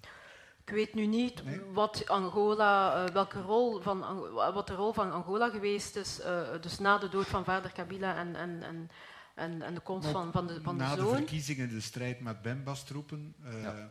Nee, maar het is zo dat Angola een belangrijke partner is, een diplomatieke en een militaire partner. En ik denk dat we zien, ja, de voorbije weken, maanden is Angola ook wel kritischer geworden, want de situatie in, in Kasai is, is, is ook hoe, hoe nefast. Zien we dat? Voor, hoe weten we dat? Hoe, hoe weten we dat? Uh, vooral achter de schermen. Uh, we hebben want bijvoorbeeld voor de schermen ja, maar er is een vorm van Afrikaanse, maar er is ook een vorm van Afrikaanse solidariteit. Ik denk dat de Afrikanen, in tegenstelling tot, uh, tot de Europeanen en, en, zelfs de Amerikanen, eigenlijk een iets andere aanpak hebben. Ze gaan geen grote publieke verklaringen doen. Ze gaan vooral achter de schermen proberen om, om de druk te verhogen op, uh, op, op Kabila. Ik denk dat Kabila ook niet het akkoord zou getekend hebben in, 2000, in december 2016, zonder de druk ook van een land zoals uh, Angola. Dus indien we inderdaad een oplossing willen vinden of een uitweg vinden uit deze huidige crisis, is, moeten we, allee, kan Europa niet anders dan ook te gaan samenwerken met die Afrikaanse uh, staten zoals Angola, Zuid-Afrika, maar zeker ook uh, Congo-Brazzaville. dus, ja. ja. ik ga daarin mee, maar ik denk wel dat we um, dat moeten bekijken in een vrij um, opportunistisch scenario. Namelijk dat dat eerder zal afhangen van individuele staten en niet zozeer van regionale verbanden. Want we zien helaas dat de regionale verbanden, dat we ons daar niet te veel illusies bij moeten koesteren. Integendeel, dat als er voorbereidend werk is om bepaalde staten, ik denk ook aan Burundi met de crisis daar, onder druk te zetten, dat één keer op regionaal, formeel, officieel niveau eigenlijk de standpunten en de mogelijke actie wordt afgezwakt. Maar inderdaad, Angola is een actor met heel veel invloed en die ook bereid is om in te grijpen in hun belang. Ja. En dat betekent Kabila verdedigen als het een uitkomt en eventueel Kabila verwijderen als het een ook uitkomt. Ja. En gaan we nu in die richting? Zou het dan kunnen uitkomen? Wel, Om hem niet meer te ondersteunen? Uh. Het, het, is, voor zover wij daar zicht op hebben, want dat is natuurlijk iets waar dat we maar heel partieel zicht op hebben, het is iets dat bijna dag na dag afgewogen wordt. Ja. Het is niet dat daar een middellange termijn strategie achter zit van we gaan hem nog een paar maanden aan de macht laten en dan gaan we via die weg of zo hem van de macht helpen. Het is echt een constante afweging van voor- en nadelen. Hoe, hoe, weet, hoe weten jullie dat? Daarvoor dient de diplomatie. Ja, ja, ja. Nee, maar het is wel zo, en, en ik denk dat dat een voordeel is dat we niet mogen verliezen. Een voordeel, ik denk ook voor, voor Congolese burgerbewegingen en gewoon om Congo op de kaart te houden, zoals de minister een paar keer heeft gezegd, of op de agenda. Um, België blijft wel een land waar andere landen graag contact mee houden om mm. de situatie in Congo te bespreken. Mm. Um, het is zo dat, het is een boetade, maar een Amerikaanse ambassadeur zei een paar jaar geleden nog van waarschijnlijk het enige land waar de Amerikaanse ambassadeur zo, vraag, zo vaak naar de Belgische belt om te vragen hoe zit het hier nu, is Congo. Wel ook Angola is blij om een regelmatige dialoog met België te hebben. Dus dat, ja, een dialoog in diplomatie laat ook toe om informatie uit te wisselen. Maar wij zijn niet de enige. Ik bedoel, er, zijn er is journalistiek werk dat net hetzelfde zegt. Het is geen geheim, het is een publiek geheim. Ja, maar dat, ja, dat, waarschijnlijk weet Kabila dat ook. Ja. ja. Dus dat zal zijn slaap toch ja. minder gerust maken. Ja. ja. Kabila is zeer ongerust al jarenlang. Hmm. Ook een van de redenen waarom hij zich zo zelden vertoont op het internationale toneel. Uh, Kabila leeft in een soort van constante angst om het lot van zijn vader te ondergaan. Um, absoluut. Ja. ja. ja. Alfons, jij wou. Ja, ik wou toch uh, iets uh, zeggen over Angola. Um, Angola is heel erg belangrijk op dit moment om twee redenen. De vluchtelingen uit Kassai zijn massaal gevlucht dus naar Angola. Uh, naar de regio Lunda Noord en Lunda Sul. Um, even voor het publiek. Uh, Congo heeft bijna een kwart de grens met Angola. Dus um, moet denken aan uh, eh, 1500 kilometer. Dus, um, dat betekent op het moment dat de vluchtelingen naar de andere kant van het eh, land gaan, dus naar Angola, um, dan brengen ze heel veel met zich mee. Dat betekent misschien dat er bij ook milities zijn, uh, dat er ook uh, destabiliserende factoren uit de regio zeer infiltreren op die manier. Angola ziet zelf ook met uh, gewapende oppositie. Uh, die onafhankelijk willen.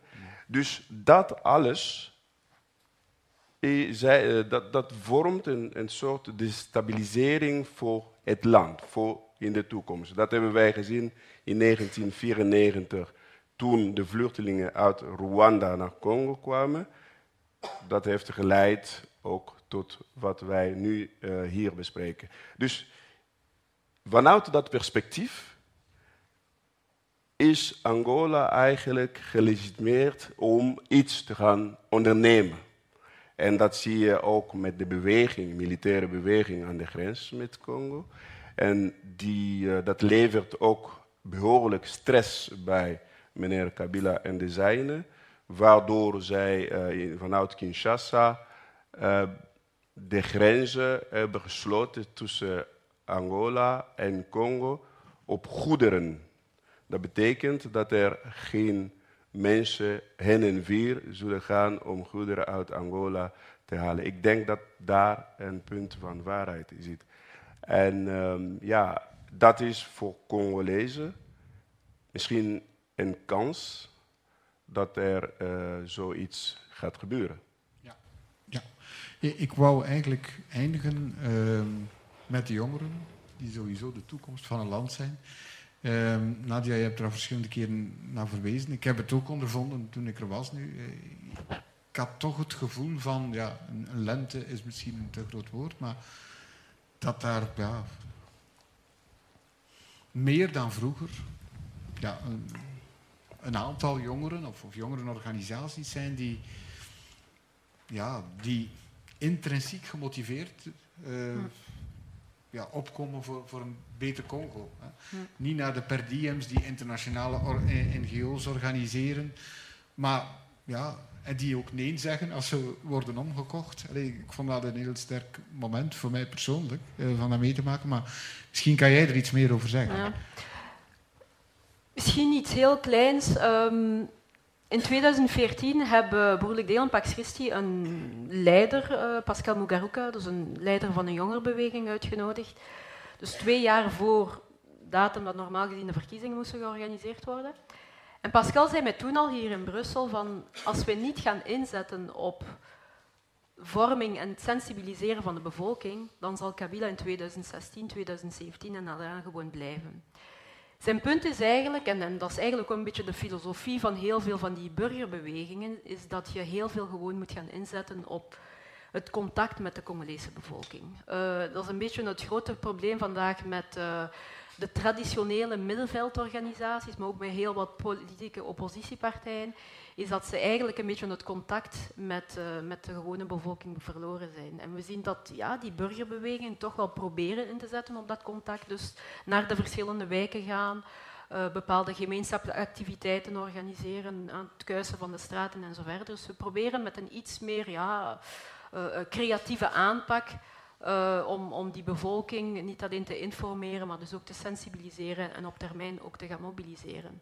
Maar dat is natuurlijk een, een, een werk, dat, dat, een, een, werk dat ook heel veel tijd vraagt en heel veel energie vraagt. En, en het, het, kan heel goed zijn dat we die resultaten niet volgende maand zullen zien en niet binnen zes maanden en zo verder. Maar ik geloof daar heel sterk in dat je op termijn wel een bevolking gaat krijgen die zich beter bewust is van de situatie waarin het land zich bevindt, beter ook geïnformeerd is en die dus ook op termijn ook wel beter kan opkomen voor de eigen rechten. Ja, en die ten gronde dan, want tot nu toe, ja, een politicus wordt politicus.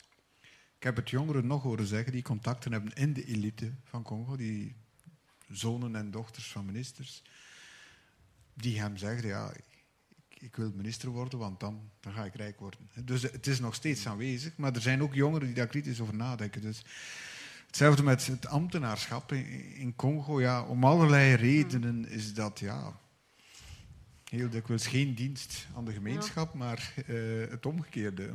Dus, maar, maar, dat zit zo diep verankerd in het land. Ja, dat moet je dus via die jeugd die daar kritisch over is, ja zien te veranderen. En ik vind juist die jongeren, dus zelfs in dat donker gat van Congo, om het zo uit te drukken, zijn er toch soms lichtpunten. Dus heel veel van die jongeren, dat zijn pure producten van Congo. Dat zijn jongeren die in Congo zijn geboren, die zijn daar opgegroeid. Die hebben ondanks heel veel moeilijkheden toch kunnen studeren. Vandaag zijn zij op sociale media. Dus, dus, dus op zich, Congo is er toch in geslaagd. En uiteraard heeft dat vooral te maken door de heel sterke moed ook van, van, van Congolese ouders, hè, die hun kinderen toch hebben laten studeren. Maar die jongeren zijn er wel vandaag. En, en die reizen, hè, dus die, die, die gaan naar Europa, die zijn in de VS en zo verder, maar ze keren ook terug omdat ze beseffen van, ze zijn ergens een generatie die volledig is opgeofferd. Uh, en ze beseffen ook heel erg van, als zij zich niet gaan engageren, niemand anders gaat het ook in, in hun plaats doen. Mhm. En we mogen daar ook niet heel naïef in zijn. Hè? Eh, dus de politiek probeert die jongeren ook wel te recupereren. Zij worden gemanipuleerd. Dat is een van de grote vragen. Kan en niet alleen politiek, naar de politiek, maar ook, maar ook internationale NGO's, ambassades proberen die jongeren wat uh, te recruteren en zo. Maar ik, ik denk dat je op termijn dat het niet anders kan dan dat daar toch van daaruit iets gaat, uh, iets gaat, iets gaat veranderen. Maar dat kan tien jaar duren. En ja. we moeten daar ook uh, heel veel geduld in doen. Erik, of ja, ik, ik wil gewoon nog even reageren daarop. Ik, ik, volg volledig wat Nadia hier uiteenzet. Um, Burkina Faso is in veel opzichten, de omwenteling in Burkina Faso is, is, een voorbeeld geweest, maar dat je natuurlijk niet zomaar kan overzetten op andere landen. Er is ook Ballet Citoyen in Burkina Faso, Jan Amar in Senegal en andere bewegingen. Dus er zijn contacten geweest, ook al in het verleden, tussen Congolese bewegingen en hen. Er is ik, ik, ken misschien te weinig de exacte context, maar er is wel een groot verschil. Dat is in Congo uiteindelijk, niet alle bewegingen, maar de, de, de, groepen die noemenswaardige impact kunnen hebben en dus ook de dialoog, ik zou zeggen, met, met de internationale gemeenschap aangaan, worden vaak um, ge, geleid, gesponsord door toch wel een belangrijk figuur uit de politieke oppositie of uit de commerciële, economische uh, elite die in of rond Congo hangt, waardoor dat er heel veel gevaar is op recuperatie in het belang van die individuen, van de structuren die daarachter zitten, of de pervertering door, door uh, ja, geldelijke aanbiedingen of ambities die dan gekoesterd worden om mee te gaan in het kielzog van die mensen, ja. één keer dat die aan de macht zouden komen. Dus het is um, heel belangrijk dat die bewegingen erover waken, um, dat zij niet alleen een rol spelen in de transitie, maar dat daarna ook een systeem in Congo wordt geïnstalleerd, dat het toch wel beter doet dan vandaag. Het is interessant te zien dat Ballet Citoyen in Burkina Faso nog steeds die waakcontrole opneemt. Mm. Um, en dus ik hoop dat die burgerbewegingen uit Congo, waar we ook onze hoop op vestigen, mm. niet gaan verworden tot een zoveelste nieuwe politieke generatie die heel snel de oude generatie gaat uh, kopiëren. Het zijn ook vrij jonge bewegingen. Is, Lucha bijvoorbeeld is maar in 2012 ontstaan. Dat is een zeer jonge beweging. en inderdaad, die uitwisseling met andere uh, bewegingen, ook elders in andere Afrikaanse landen, is inderdaad wel interessant. Is het ook geen uitdaging voor, voor, ja, voor jullie? Uh, van, ja, niet gouvernementeel en gouvernementeel, van hoe gaan we daarmee om? Want te veel, te veel geld geven, bijvoorbeeld, is niet noodzakelijk uh, een goede zaak. En bepaalde bewegingen zijn daar zelf ook niet echt vragen. Een beweging zoals Lucha, is, is trouwens een informele uh, beweging. Zal zich ook niet gaan registreren en, zo en wil ook officieel geen NGO. Dus we moeten daar zeker ook eh, heel voorzichtig mee, mee omgaan. Maar ik denk dat je bepaalde bewegingen wel kan steunen zonder daar een heel officiële uh, samenwerkingsverband mee te hebben. Je kan soms een jongere uitnodigen, je kan bepaalde contacten faciliteren en zo verder. Maar ik denk, allee, ik vind het zelf ook zeer belangrijk om toch een zekere autonomie te blijven geven aan die, hmm. aan die, aan die bewegingen. Alfons, voor we naar het publiek gaan, u, jij wou nog tussenkomen? Ja, ja, ja. Ehm, de jongeren. Uh, want we praten over de jongeren in, uh, in, in Afrika, in Congo. Maar je hebt ook jongeren hier in, in België die uh, last hebben van geproblematiseerd te worden als zijnde immigranten die hier het probleem of de verzorgingsstaat van, van, van Europa kapot maakt. Hè, van, van, van, ze komen hier het geld van Europeanen stelen. Die jongeren die zitten elke dag met de radio, uh, eh, RFI of andere radio, om naar te luisteren wanneer Kabila weggaat, zodat zij hun biezen kunnen pakken en terugkeren naar, uh, naar hun land van herkomst. Zij organiseren allerlei manifestaties en, en, en et cetera. Nu is uh, Kabila aan het komen naar Frankrijk. Ze zijn al massaal aan het bellen met de Champs-Élysées van uh, dat willen wij niet. Ja. En uh, een ander punt uh, is dus in Congo zelf, behalve die georganiseerde Lucha en alle andere organisaties die af en toe wat geld krijgen van, van, van, van België en anderen, je hebt de stilzwijgende massa. En die is heel erg dynamisch geweest en nu nog steeds, maar nu iets minder. Waarom iets minder? Omdat zij zien dat zij op het moment dat zij in een revolutie komen, er worden een aantal van, uh, wordt een aantal van hen doodgemaakt, er komt steeds geen oplossing. Dat betekent geen interventie, interventie van buitenaf, maar ook, ze worden ook in de steek gelaten, steeds keer op keer, door de oppositieleiders, die in de ochtend oppositieleiders zijn en in de middag gaan ze uh, oversteken naar het uh, regime van Kabila. In ruil voor wat zilverlingen. Ja. Van ministeries ja. of uh, wat. En dan zeggen ze van ja, ja, tot wanneer? Wil ik daarvoor mijn leven geven? Dat is natuurlijk, ik heb ook jongeren ontmoet die, die, die, die afweging En dat is heel van, erg ja. belangrijk op dit. Dat speelt heel erg op dit moment. Tuurlijk. Ja, dat is heel menselijk en begrijpelijk. Uh, ik kijk naar jullie. Zijn er vragen, opmerkingen, tussenkomsten? Uh, ja, voilà, hier, hier. Hallo. Uh, bent u in de hutten geweest uh, waar de Congolezen geen water hebben, geen elektriciteit, op straat ehm, gaan naar de wc gaan, tezamen in een goot? bent u daar geweest? Enigszins. Uh, Heb je dat goed gezien? Heb je dat goed gezien? Ja. De discussie die wordt gedaan is top-down. Ja? Niet bottom-up. Je moet eerst naar die mensen zien en wat kunnen we daaraan doen? Ja? Aan, aan die Kabila kunnen we niks doen. Dat is één. Twee, ik zou beschaamd zijn om blank te zijn. Het is allemaal onze fout. Ja? Kijk naar Mobutu. Omdat hij katholiek was, heeft heel de wereld Mobutu daar gebracht waar hij was. Ze hebben zelfs onze koning gedragen. Ja? En de koningin. Fabiola en Boudewijn. Ja? Dus tot de jaren 60 pure apartheid. Pure apartheid. Ze werden evoluees genoemd. Kun je dat voorstellen? Ik zou nooit of nooit vertrouwen in die blanken. Ja? Ook vandaag de uitbuiting van de blanken. Politici in kluis. Neem maar een knak van enkele jaren geleden. Hoeveel geld dat ze eruit halen voor hun eigen bezittingen. Ja, Oké, okay, en nu ga ik stoppen. Het is heel duidelijk. Ja. Ja. ja. Het is heel duidelijk. Uh, nog iets, de stammenrelaties. Ja. Het is een groot land, een complex land. We hebben uiteraard niet alles kunnen bespreken. Zijn er nog mensen met een vraag? Of gaan we meteen hierop in, achteraan in de zaal? Meneer? Ik kom, meneer. Ja. Een vraag. Alleen maar een vraag. ja. Maar uh, hoort het goed nu? Ja. Maar uh, we hebben het gehad over democratie hier. Hè? En uh, het tegenovergestelde van democratie zou bijvoorbeeld dictatuur kunnen zijn.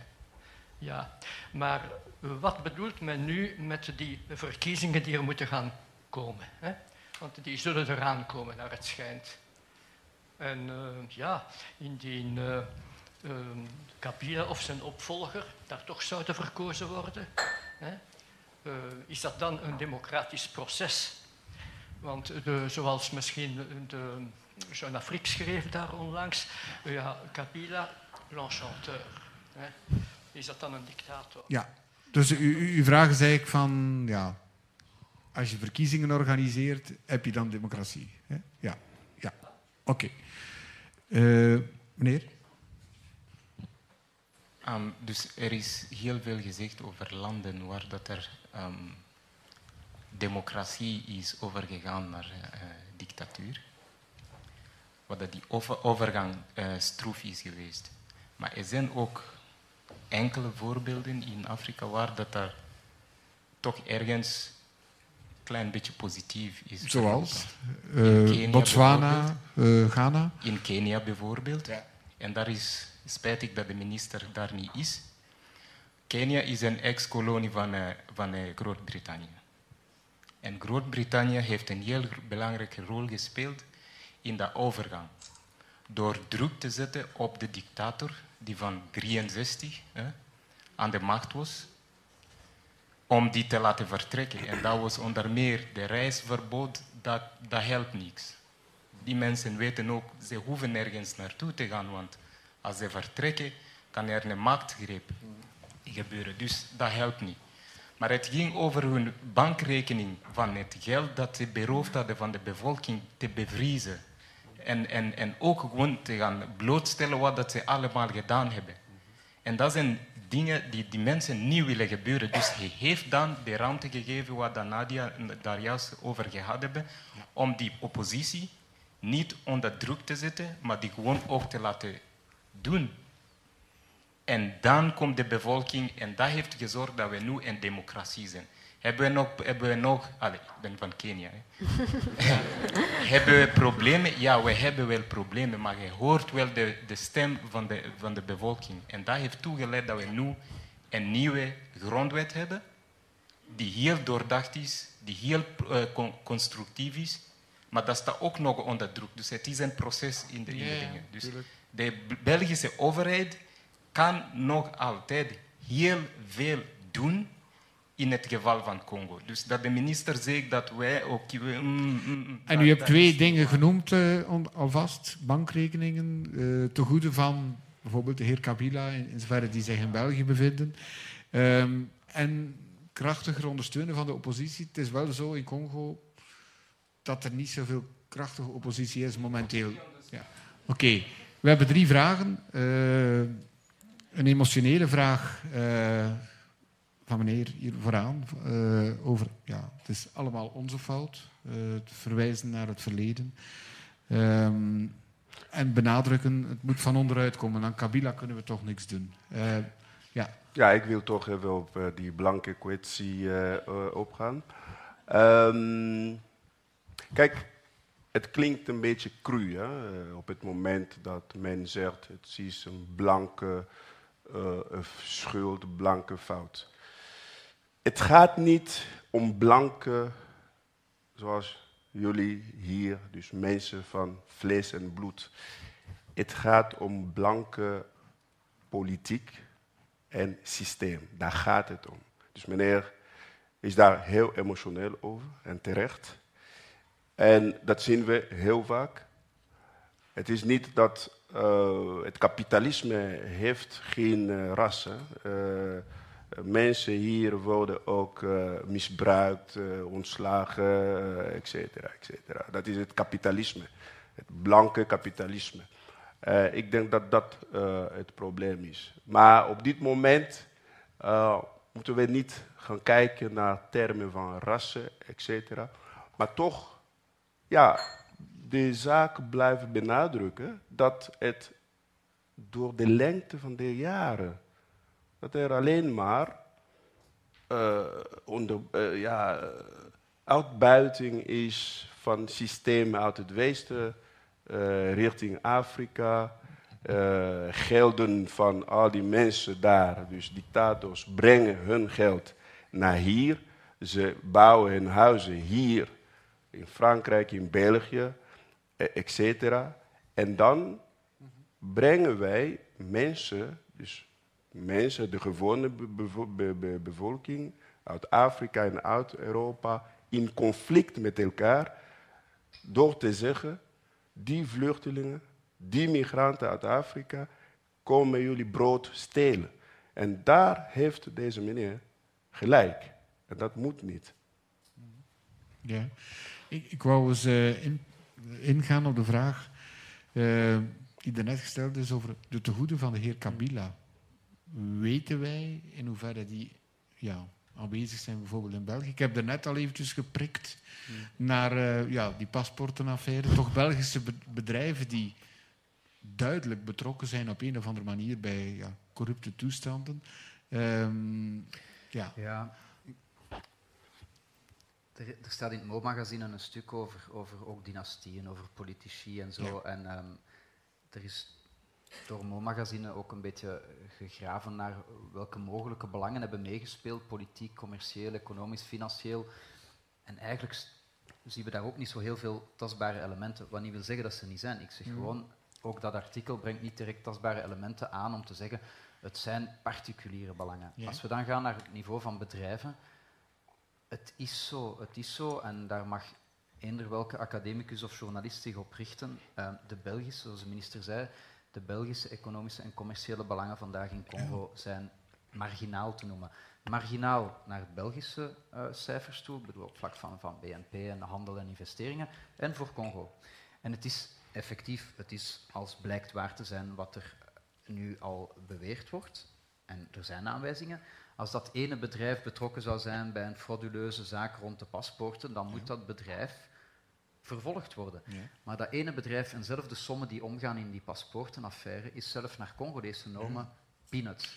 Weet het, maar het gaat om principe. Niet, het gaat, om principe, absoluut. Maar zoals de minister zei, als daar een, een, een, een, rechtszaak rond te maken is, dan moet dat ook gebeuren. Um, de tegoeden van Kabila. De tegoeden van Kabila. Het is zo dat... Heeft hij hier kasteeltjes? Ik volg, wel, dat is het nu net. De, de Kabila-clan, mhm. er zijn studies geweest, het Britse parlement, Bloomberg en anderen hebben proberen in kaart te brengen wat de, het onwaarschijnlijke fortuin is van die clan. Daarvan bevinden zich ongeveer geen bedrijven of andere constructie in België of in Europa. Dat gaat over bedrijven. Hetzelfde met de rekeningen, idem de tijd waarin inderdaad, ik denk zeker onder het Mobutu-regime, zowel de bankrekeningen als de tegoeden zich voornamelijk in België en Frankrijk en zo bevonden, die is voorbij. Um, anderzijds is het wel zo, maar dat maakt dat het, dat het instrument zwakker wordt. De sancties waar, waar ook naar verwezen is, de individuele sancties die getroffen zijn, is een reisverbod en een bevriezing van de tegoeden. Nu, de tegoeden van de mensen die op de sanctielijst staan, en dat is toch een aantal ministers en, en, en, en leiders van het veiligheidsapparaat, ook voor hen zijn die tegoeden in Europa ook naar hun normen vrij beperkt. Zelf al zouden zij hier een aardig optrekje hebben waar de meesten van ons alleen maar van kunnen dromen. Um, zelf dat zal hen maar marginaal raken, gezien de enorme fortuinen en andere middelen die zij hebben om toch wat zij hier zouden verliezen, zouden ze op een paar weken al terugverdienen via andere schema's ter plaatse. Dus dat instrument is belangrijk.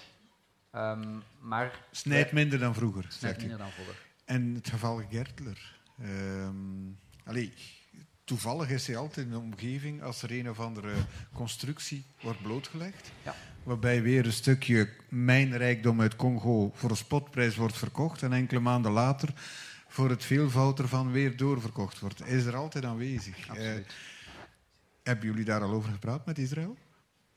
Um, de zaak is al, is al aangebracht. Ja. In de zin van, in meetings is dat aangekaart. Dat de case als dusdanig uh, aangebracht werd met de vraag aan Israël om daar iets aan te doen. Dan Gertler is, een, is, is daar als particulier. Dan Gertler is daar niet als Israëlische vertegenwoordiger. Ja, absoluut. Um, En de onderzoeken die gevoerd worden, zijn bedrijf wordt momenteel vervolgd. Er zijn telkens rechtszaken die uiteindelijk op een sisser aflopen, omdat die constructies zo gesofisticeerd zijn opgezet dat hij toch weer ontsnapt aan een veroordeling. Hmm. Dus er zijn rechtszaken lopende tegen die bedrijven en die constructies, maar tot nog toe met heel weinig impact. Dan Gertler was een vertrouweling van de vader, Dan, Gertling, Dan Gertler was een compagnon de route van de zoon. En ze zijn tot op vandaag de beste vrienden en vertrouwelingen gebleven. Ehm, alleen begint dan Gertler ook wel te kijken naar alternatieven. Mhm. Dus die man de laatste jaren is ook wel aan het zien van als ooit aan het Kabila-tijdperk een einde komt, met welke andere kan ik verder? En daar zit dus weer dat risico dat andere leiders van die oppositie, eh, en dan spreken we over die grote namen, eenmaal zij aan de macht zijn, dezelfde schema's zullen volgen. Mhm. Dus het is heel belangrijk daar ook over te waken. Maar, maar Gertler illustreert toch ergens wel dat er een soort, ja, het is inderdaad niet van overheidswegen, maar internationale verantwoordelijkheid, compliciteit bij het opzetten van die corruptiemechanismen. Hè? Ja. Het, het land, de rijkdom van het land ontvlucht constant het land, dus het moet wel ergens naartoe. Ehm, het is geen geheim, de zaken die ik hier zeg kunnen even goed gelezen worden in Jeune Afrique Ja, ja, of, of, of in The Economist. Maar zouden wij niet Dus meer de kunnen Zuma, doen om- De ja, de, de, de connectie tussen de Zuma-clan en de Kabila-clan is ook zeer intens.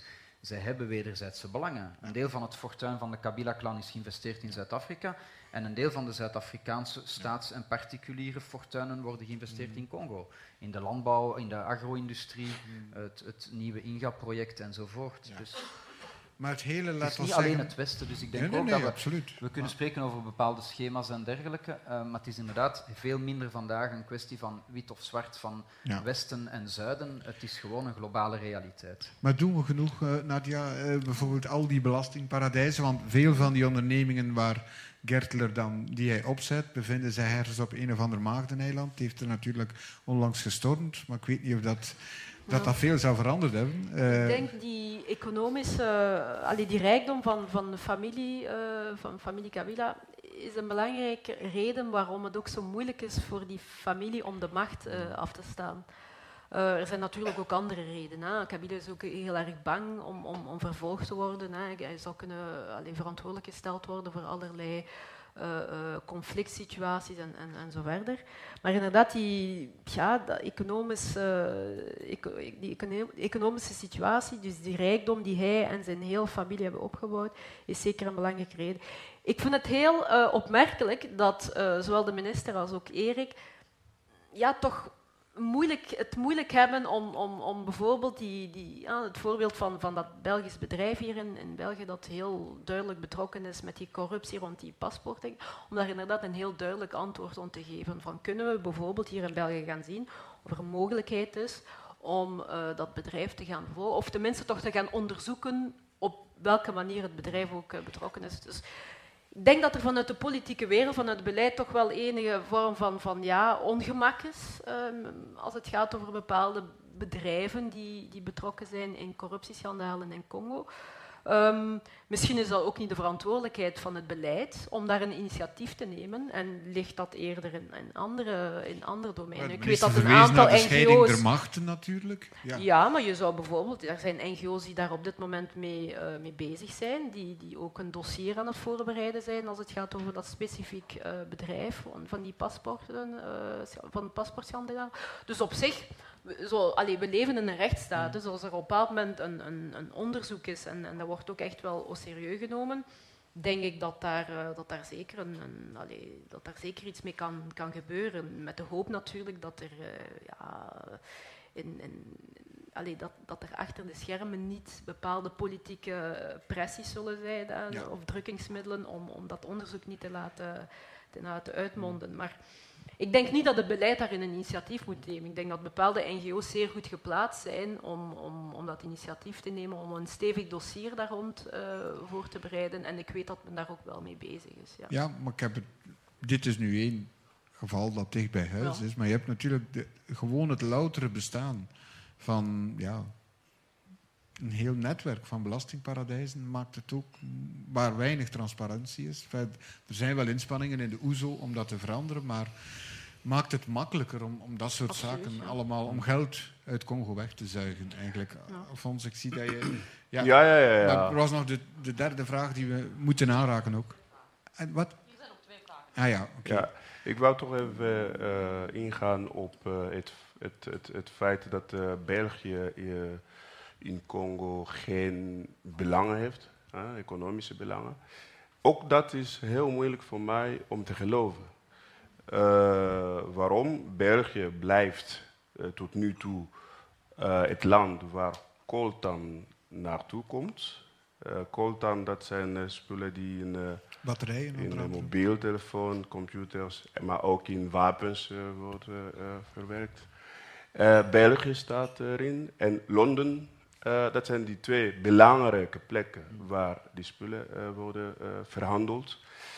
Um, op papier, in de boekhouding, is België prima, schoon, uh, doet geen zaken met uh, Afrika, met Congo niet. Maar er is sprake van de globalisering, witwaspraktijk. Dat betekent al die coltan, al die spullen vanuit Congo, die nemen andere wegen via China, via uh, Maleisië en komen hier terecht. En lokaal in Congo ja, vind je niet een Belgische naam. Hè? Je vindt een uh, compagnie uh, Okatinde of uh, bla bla bla. Maar daarachter, dat zijn gewoon grote, grote bedrijven. Ik zeg dit omdat ik zelf naar die mijnen ben geweest. Ik heb die dingen gezien. Maar ik hoef niet alles in het openbaar te gooien. Maar geloof me, het, België heeft degelijk belangen in Congo.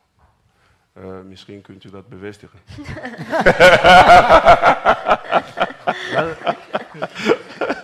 Alphonse, het, het, zou, het zou te stout zijn om te zeggen, het is niet zo gemakkelijk als een bewering te plaatsen en dan te zeggen van ik ga niet toelichten hoe het precies in elkaar zit. Um, ik nodig ja, ik nodig Mo-magazine, ik nodig geen ieder uit om, om, om die, als die realiteit zou bestaan, om die bloot te leggen. Ik bedoel, ik kan met hand op het hart zeggen als, als, als vertegenwoordiger van de minister, maar ook als individu, dat ik daar geen weet van heb. Geen weet niet in de zin van ik was mijn handen in onschuld, maar gewoon dat ook ik soms geïnteresseerd ben, want dat is belangrijk voor ons beleid ook, om te weten welke andere machtsstructuren een impact zouden kunnen hebben op de Belgo-Congolese relaties. Dat is ook voor een minister van Ontwikkelingssamenwerking belangrijk om te weten als hij een standpunt voordraagt waarom er eventuele remmingen zijn. Wel, geef die elementen aan, dan zullen we daar iets mee doen. Nee, maar, ja, is, maar we uh, hebben ze niet. Er zijn traders in België. Mm -hmm. Dat klopt. Er, zijn er is hier een belangrijke bank die uh, transacties uh, Och, doet ja. met, met in, Congo. In elk, in elk, en daar komt, komen heel veel bedragen naar binnen. Absoluut. Maar ik ga die bank elk, ook niet noemen. In elk, in elk Europees land, in elk Afrikaans land, in elk Aziatisch of Amerikaans land, in elk land zijn banken betrokken bij financiële stromen die te maken hebben ook met controversiële sectoren of bedrijven. Deutsche Bank bijvoorbeeld wordt heel vaak vermeld. Je hebt zo'n aantal indexen waarop banken worden getoetst. Deutsche Bank scoort daar bijvoorbeeld vaak slecht op. In België ook, al dan niet nog beleggen in, in wapens en dergelijke, wapenindustrie. Uh, daar worden screenings gedaan. Maar dat is geen geheim. Dat is geen geheim. Maar ik spreek hier over iets anders. We spreken hier over één, Belgische bedrijven die daar een activiteit ontplooien of handel drijven met. Ten tweede, de, de expliciete of impliciete insinuatie dat dat een impact zou hebben op het Belgische beleid. En daar kan ik van zeggen dat die impact op het Belgische beleid, en alvast voor de minister van Ontwikkelingssamenwerking, dat die er bij mij weten niet is. Omdat... Er is, er, ja. Zien naar knak, de inkomst, de maximum inkomst in België was bij een minister. Ik ga zijn naam niet noemen. was bij een minister. Oké, okay, maar ik zou wel graag hebben, als we allerlei beweringen doen en geen namen noemen dan... Ja, uh, ja de knak, maar er zijn vele nummers van knak.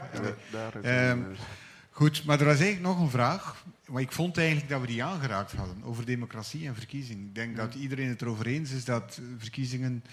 Ja, of dat democratie veel meer is dan verkiezingen. Oké, okay, die twee vragen, Ginter, achterin? Oké. Okay. Ja, en dan gaan we afronden. Ja? ik had eigenlijk een vraagje voor Nadia, want ze heeft uh, gesproken over uh, de optie van de staatsgreep. Maar uh, ik vroeg me af of dat u denkt dat er op dit ogenblik genoeg geschoolde en capabele mensen zijn met leidinggevende functies en leidinggevende capaciteiten om dat uit te voeren? Want het zou natuurlijk kunnen zijn dat het probleem zich gewoonweg verschuift. Tweede? Ja. Hallo, uh, ja, mijn vraag is dus uh, naar jullie drie. Want ik heb het gevoel dat bij Congo dat ook al worden er goede verkiezingen georganiseerd, dat er gewoon um, hetzelfde probleem zal blijven. Want als het over Congo gaat, al sinds de intrede van België in Congo tot vandaag, is uh, ja, geld altijd een probleem geweest. En ik heb het gevoel dat Congo gewoon de zieke zoon of de zieke dochter is van het kapitalisme waarin dat wij nu leven. En ik vraag me dan, moeten wij niet gewoon verder denken en ons gewoon afvragen of dat gewoon kapitalisme werkt voor Congo? Of dat, gewoon, of dat het gewoon allee, ja. een systeem moet zijn dat niet meer uh, gehanteerd moet worden. Oké. Okay. Um, Nadia, eerste vraag naar jou toe. Ja, ik weet dat uh, als het over het Congolese leger gaat, uh, is men altijd heel negatief. Hè. We, zien, we zien dat leger altijd als, als uh, leger dat niet bestaat, dat niet gevormd is en zo verder. Binnen dat Congolese leger is trouwens niet zoiets als één gemaakt Congolese leger. Je hebt het gewone leger, maar daarnaast heb je ook nog de Republikeinse garde van, van Kabila. En Kabila vandaag rekent veel meer op zijn republikeinse garde, ongeveer 15.000 man, dan eigenlijk op dat grote Congolese, Congolese leger, waar hij niet echt altijd heel veel greep op heeft. Ik denk als we spreken van een, van een staatsgreep, dat we misschien eerder zouden kijken naar, een, naar de republikeinse garde, een garde die onder andere ook door, door Angola mee is uh, gevormd en zo. Um, dus ik denk dat het gevaar eerder vandaar zou, zou kunnen komen. Het de informatie die ik gekregen heb, dus die, die garde bestaat vooral uit mensen die afkomstig zijn uit, Katanga. Dus de, officieel is dat dan de, de fief, hè, dus, dus de, de machtsbasis van, uh, van, van, van Kabila. Maar is dat er binnen, ja, binnen de Republikeinse garde ook niet altijd eensgezindheid is over, uh, over de gang van zaken. Um, ik heb geen directe aanwijzingen of zo dat daar nu een staatsgreep zou voorbereid worden. Maar ik zeg gewoon van dat het een ja, scenario is dat niet zou kunnen uitgesloten, worden. Uh, dus er zijn mensen die zeker opgeleid zijn. Um, en ik denk ook dat we, we moeten er ook niet van afgaan dat een staatsgreep in Congo een, een, een puur Congolees uh, zaak zou zijn. Hmm. Ik denk indien er een staatsgreep georganiseerd wordt, zal dat zeker ook met, met externe steun zijn. En gaat het hmm. dan over de steun van een aantal buurlanden of zelfs van landen die, die veel verder zijn. Het is trouwens ook interessant om te vermelden dat um, Angola een paar maanden geleden ook... Um, dus ik denk de nieuwe, de nieuwe president uh, was, was de, de vroegere minister van Defensie, als ik me niet mhm. vergis, was mhm. een paar maanden geleden ook in, uh, in de VS. Dus de, de, militaire samenwerking tussen Angola en de VS is ook versterkt. Um, dus het zou wel eens kunnen dat, uh, dat de, de, nieuwe administratie in, in, in, ja, in, de VS ook wel via Angola zal proberen om een aantal zaken te forceren. Niet zozeer om uh, humanitaire redenen of zo, maar gewoon ja, puur uh, realpolitiek. ik denk dat er iedereen er belang bij heeft dat de situatie niet verder uit de hand loopt. Op dit moment probeert Kabila eigenlijk die verschillende partners nog te overtuigen dat hij het kan controleren. Maar uh, ja, ik sluit zeker niet uit als, als, als er nieuwe manifestaties komen en zo verder en, en de situatie gaat volledig gaan, gaan escaleren, dat, uh, dat, dat er vanuit Angola wel ja. een steun zou kunnen komen naar bepaalde militairen in, in Congo zelf. Ja. En dan de laatste, natuurlijk is een zeer algemene vraag, of het kapitalisme goed is voor Congo. Um, wil daar iemand. Uh... Ik, ik, wil daar misschien iets heel klein over zeggen. We hebben de laatste weken een paar, uh, allee, heel wat debat gevoerd over Leopold 2. En ik denk als we kijken naar de manier waarop uh, Congo ontstaan is, hè, want Congo is eigenlijk een, een, geen constructie van de Congolezen zelf, of het Congo zoals we het vandaag kennen, is geen constructie van de Congolezen, maar is eigenlijk het, een constructie van, van de grote koloniale mogendheden eind 19e eeuw. Als we kijken naar de functie van Congo-Vrijstaat onder Leopold II, de manier waarop die regio destijds en die bevolking destijds ook is uitgebuit geweest uit pure economische, kapitalistische redenen, denk ik wel dat we bepaalde verbanden kunnen leggen over de manier waarop ook vandaag omgegaan wordt met, uh, met Congo. Ik hoor heel vaak van, of ik heb de voorbije weken heel vaak gehoord van, ja, Leopold II, dat is passé, dat is verleden, we moeten daar niet te veel over praten en zo. Ik denk dat het juist zeer belangrijk is om te spreken over die uh, koloniale periode, dus de, de periode van Leopold II, omdat het ons misschien iets kan leren over de manier waarop we vandaag als internationaal gemeenschap, en zeker als, ja, belangrijke sterke spelers binnen die internationale gemeenschap, omgaan met het Congo van vandaag. En hoe belangrijk ook die economische belangen zijn, niet alleen de geopolitieke, maar ook de economische belangen zijn in het Congo van, uh, van, van vandaag. Maar of ja, of, of Congo nu kapitalist is en zo verder. Ik, ik hoor heel veel vrienden van mij die absoluut voorstander zijn om van, van Congo eerder een, een communistisch systeem van maken, die zich laten inspireren op Cuba, Venezuela en zo verder. Ja. Ik ben eerlijk gezegd daar niet echt een voorstander van. En ik denk ook niet dat uh, uh, de heel veel Congolezen uh, daarmee bezig zijn. Ik denk dat mensen graag zouden willen genieten van een aantal zaken die ook in andere kapitalistische systemen ja. Je hebt ook veel soorten van kapitalisme. Als ik ook eventjes inhoudelijk iets er mag tussen gooien, maar wil er nog iemand iets aan toevoegen? Uh, ja, ik, ja. Uh, de vraag over democratie. Ja. Uh, ik, ik, hoorde een vraag over de marktwisseling na de verkiezingen als iemand anders aan de markt komt. die vrees heeft elke, elke kiezer, even om binnen dat democratische kader te blijven. Uh, dat gebeurt in Frankrijk. Na Hollande is Macron, maar de verandering, daar gelooft niemand in. Uh, maar in het geval van Congo is dat symbolisch van belang dat uh, de man die nu aan de markt is uit het toneel verdwijnt. waarom is dat zo? Um, ja, mensen moeten toch in een soort cultuur van staats, een staat die er bestaat. En, en, en, en het leger, politie die uh, uh, handhaaft um, en de orde dus handhaaft. En dat bestaat niet. Je hebt dus nu uh, een staat die de wapens richt tegen eigen, eigen bevolking. En zo'n regime zou gewoon moeten verdwijnen. En wie dan later komt, ja, dan beginnen wij weer het een nieuw uh, proces. Oké. Okay. Wou, wou, jij er nog iets aan toevoegen, Erik? Of? Maar ik vond dat een mooie afsluiter, dus... Uh, ja. Oké. Okay. Uh, ik wil jullie... Het is ondertussen wordt het hier steeds warmer, denk ik, al die dampende lichamen. Maar ik wil jullie dan danken voor uw aandacht. En ik wil ook onze sprekers danken om hier aanwezig te zijn. En het beste van zichzelf te geven. Graag een applaus voor hen. Ja. Je luisterde naar een podcast van De Buren, het Vlaams-Nederlands Huis voor Cultuur en Debat. Benieuwd naar ons literaire aanbod?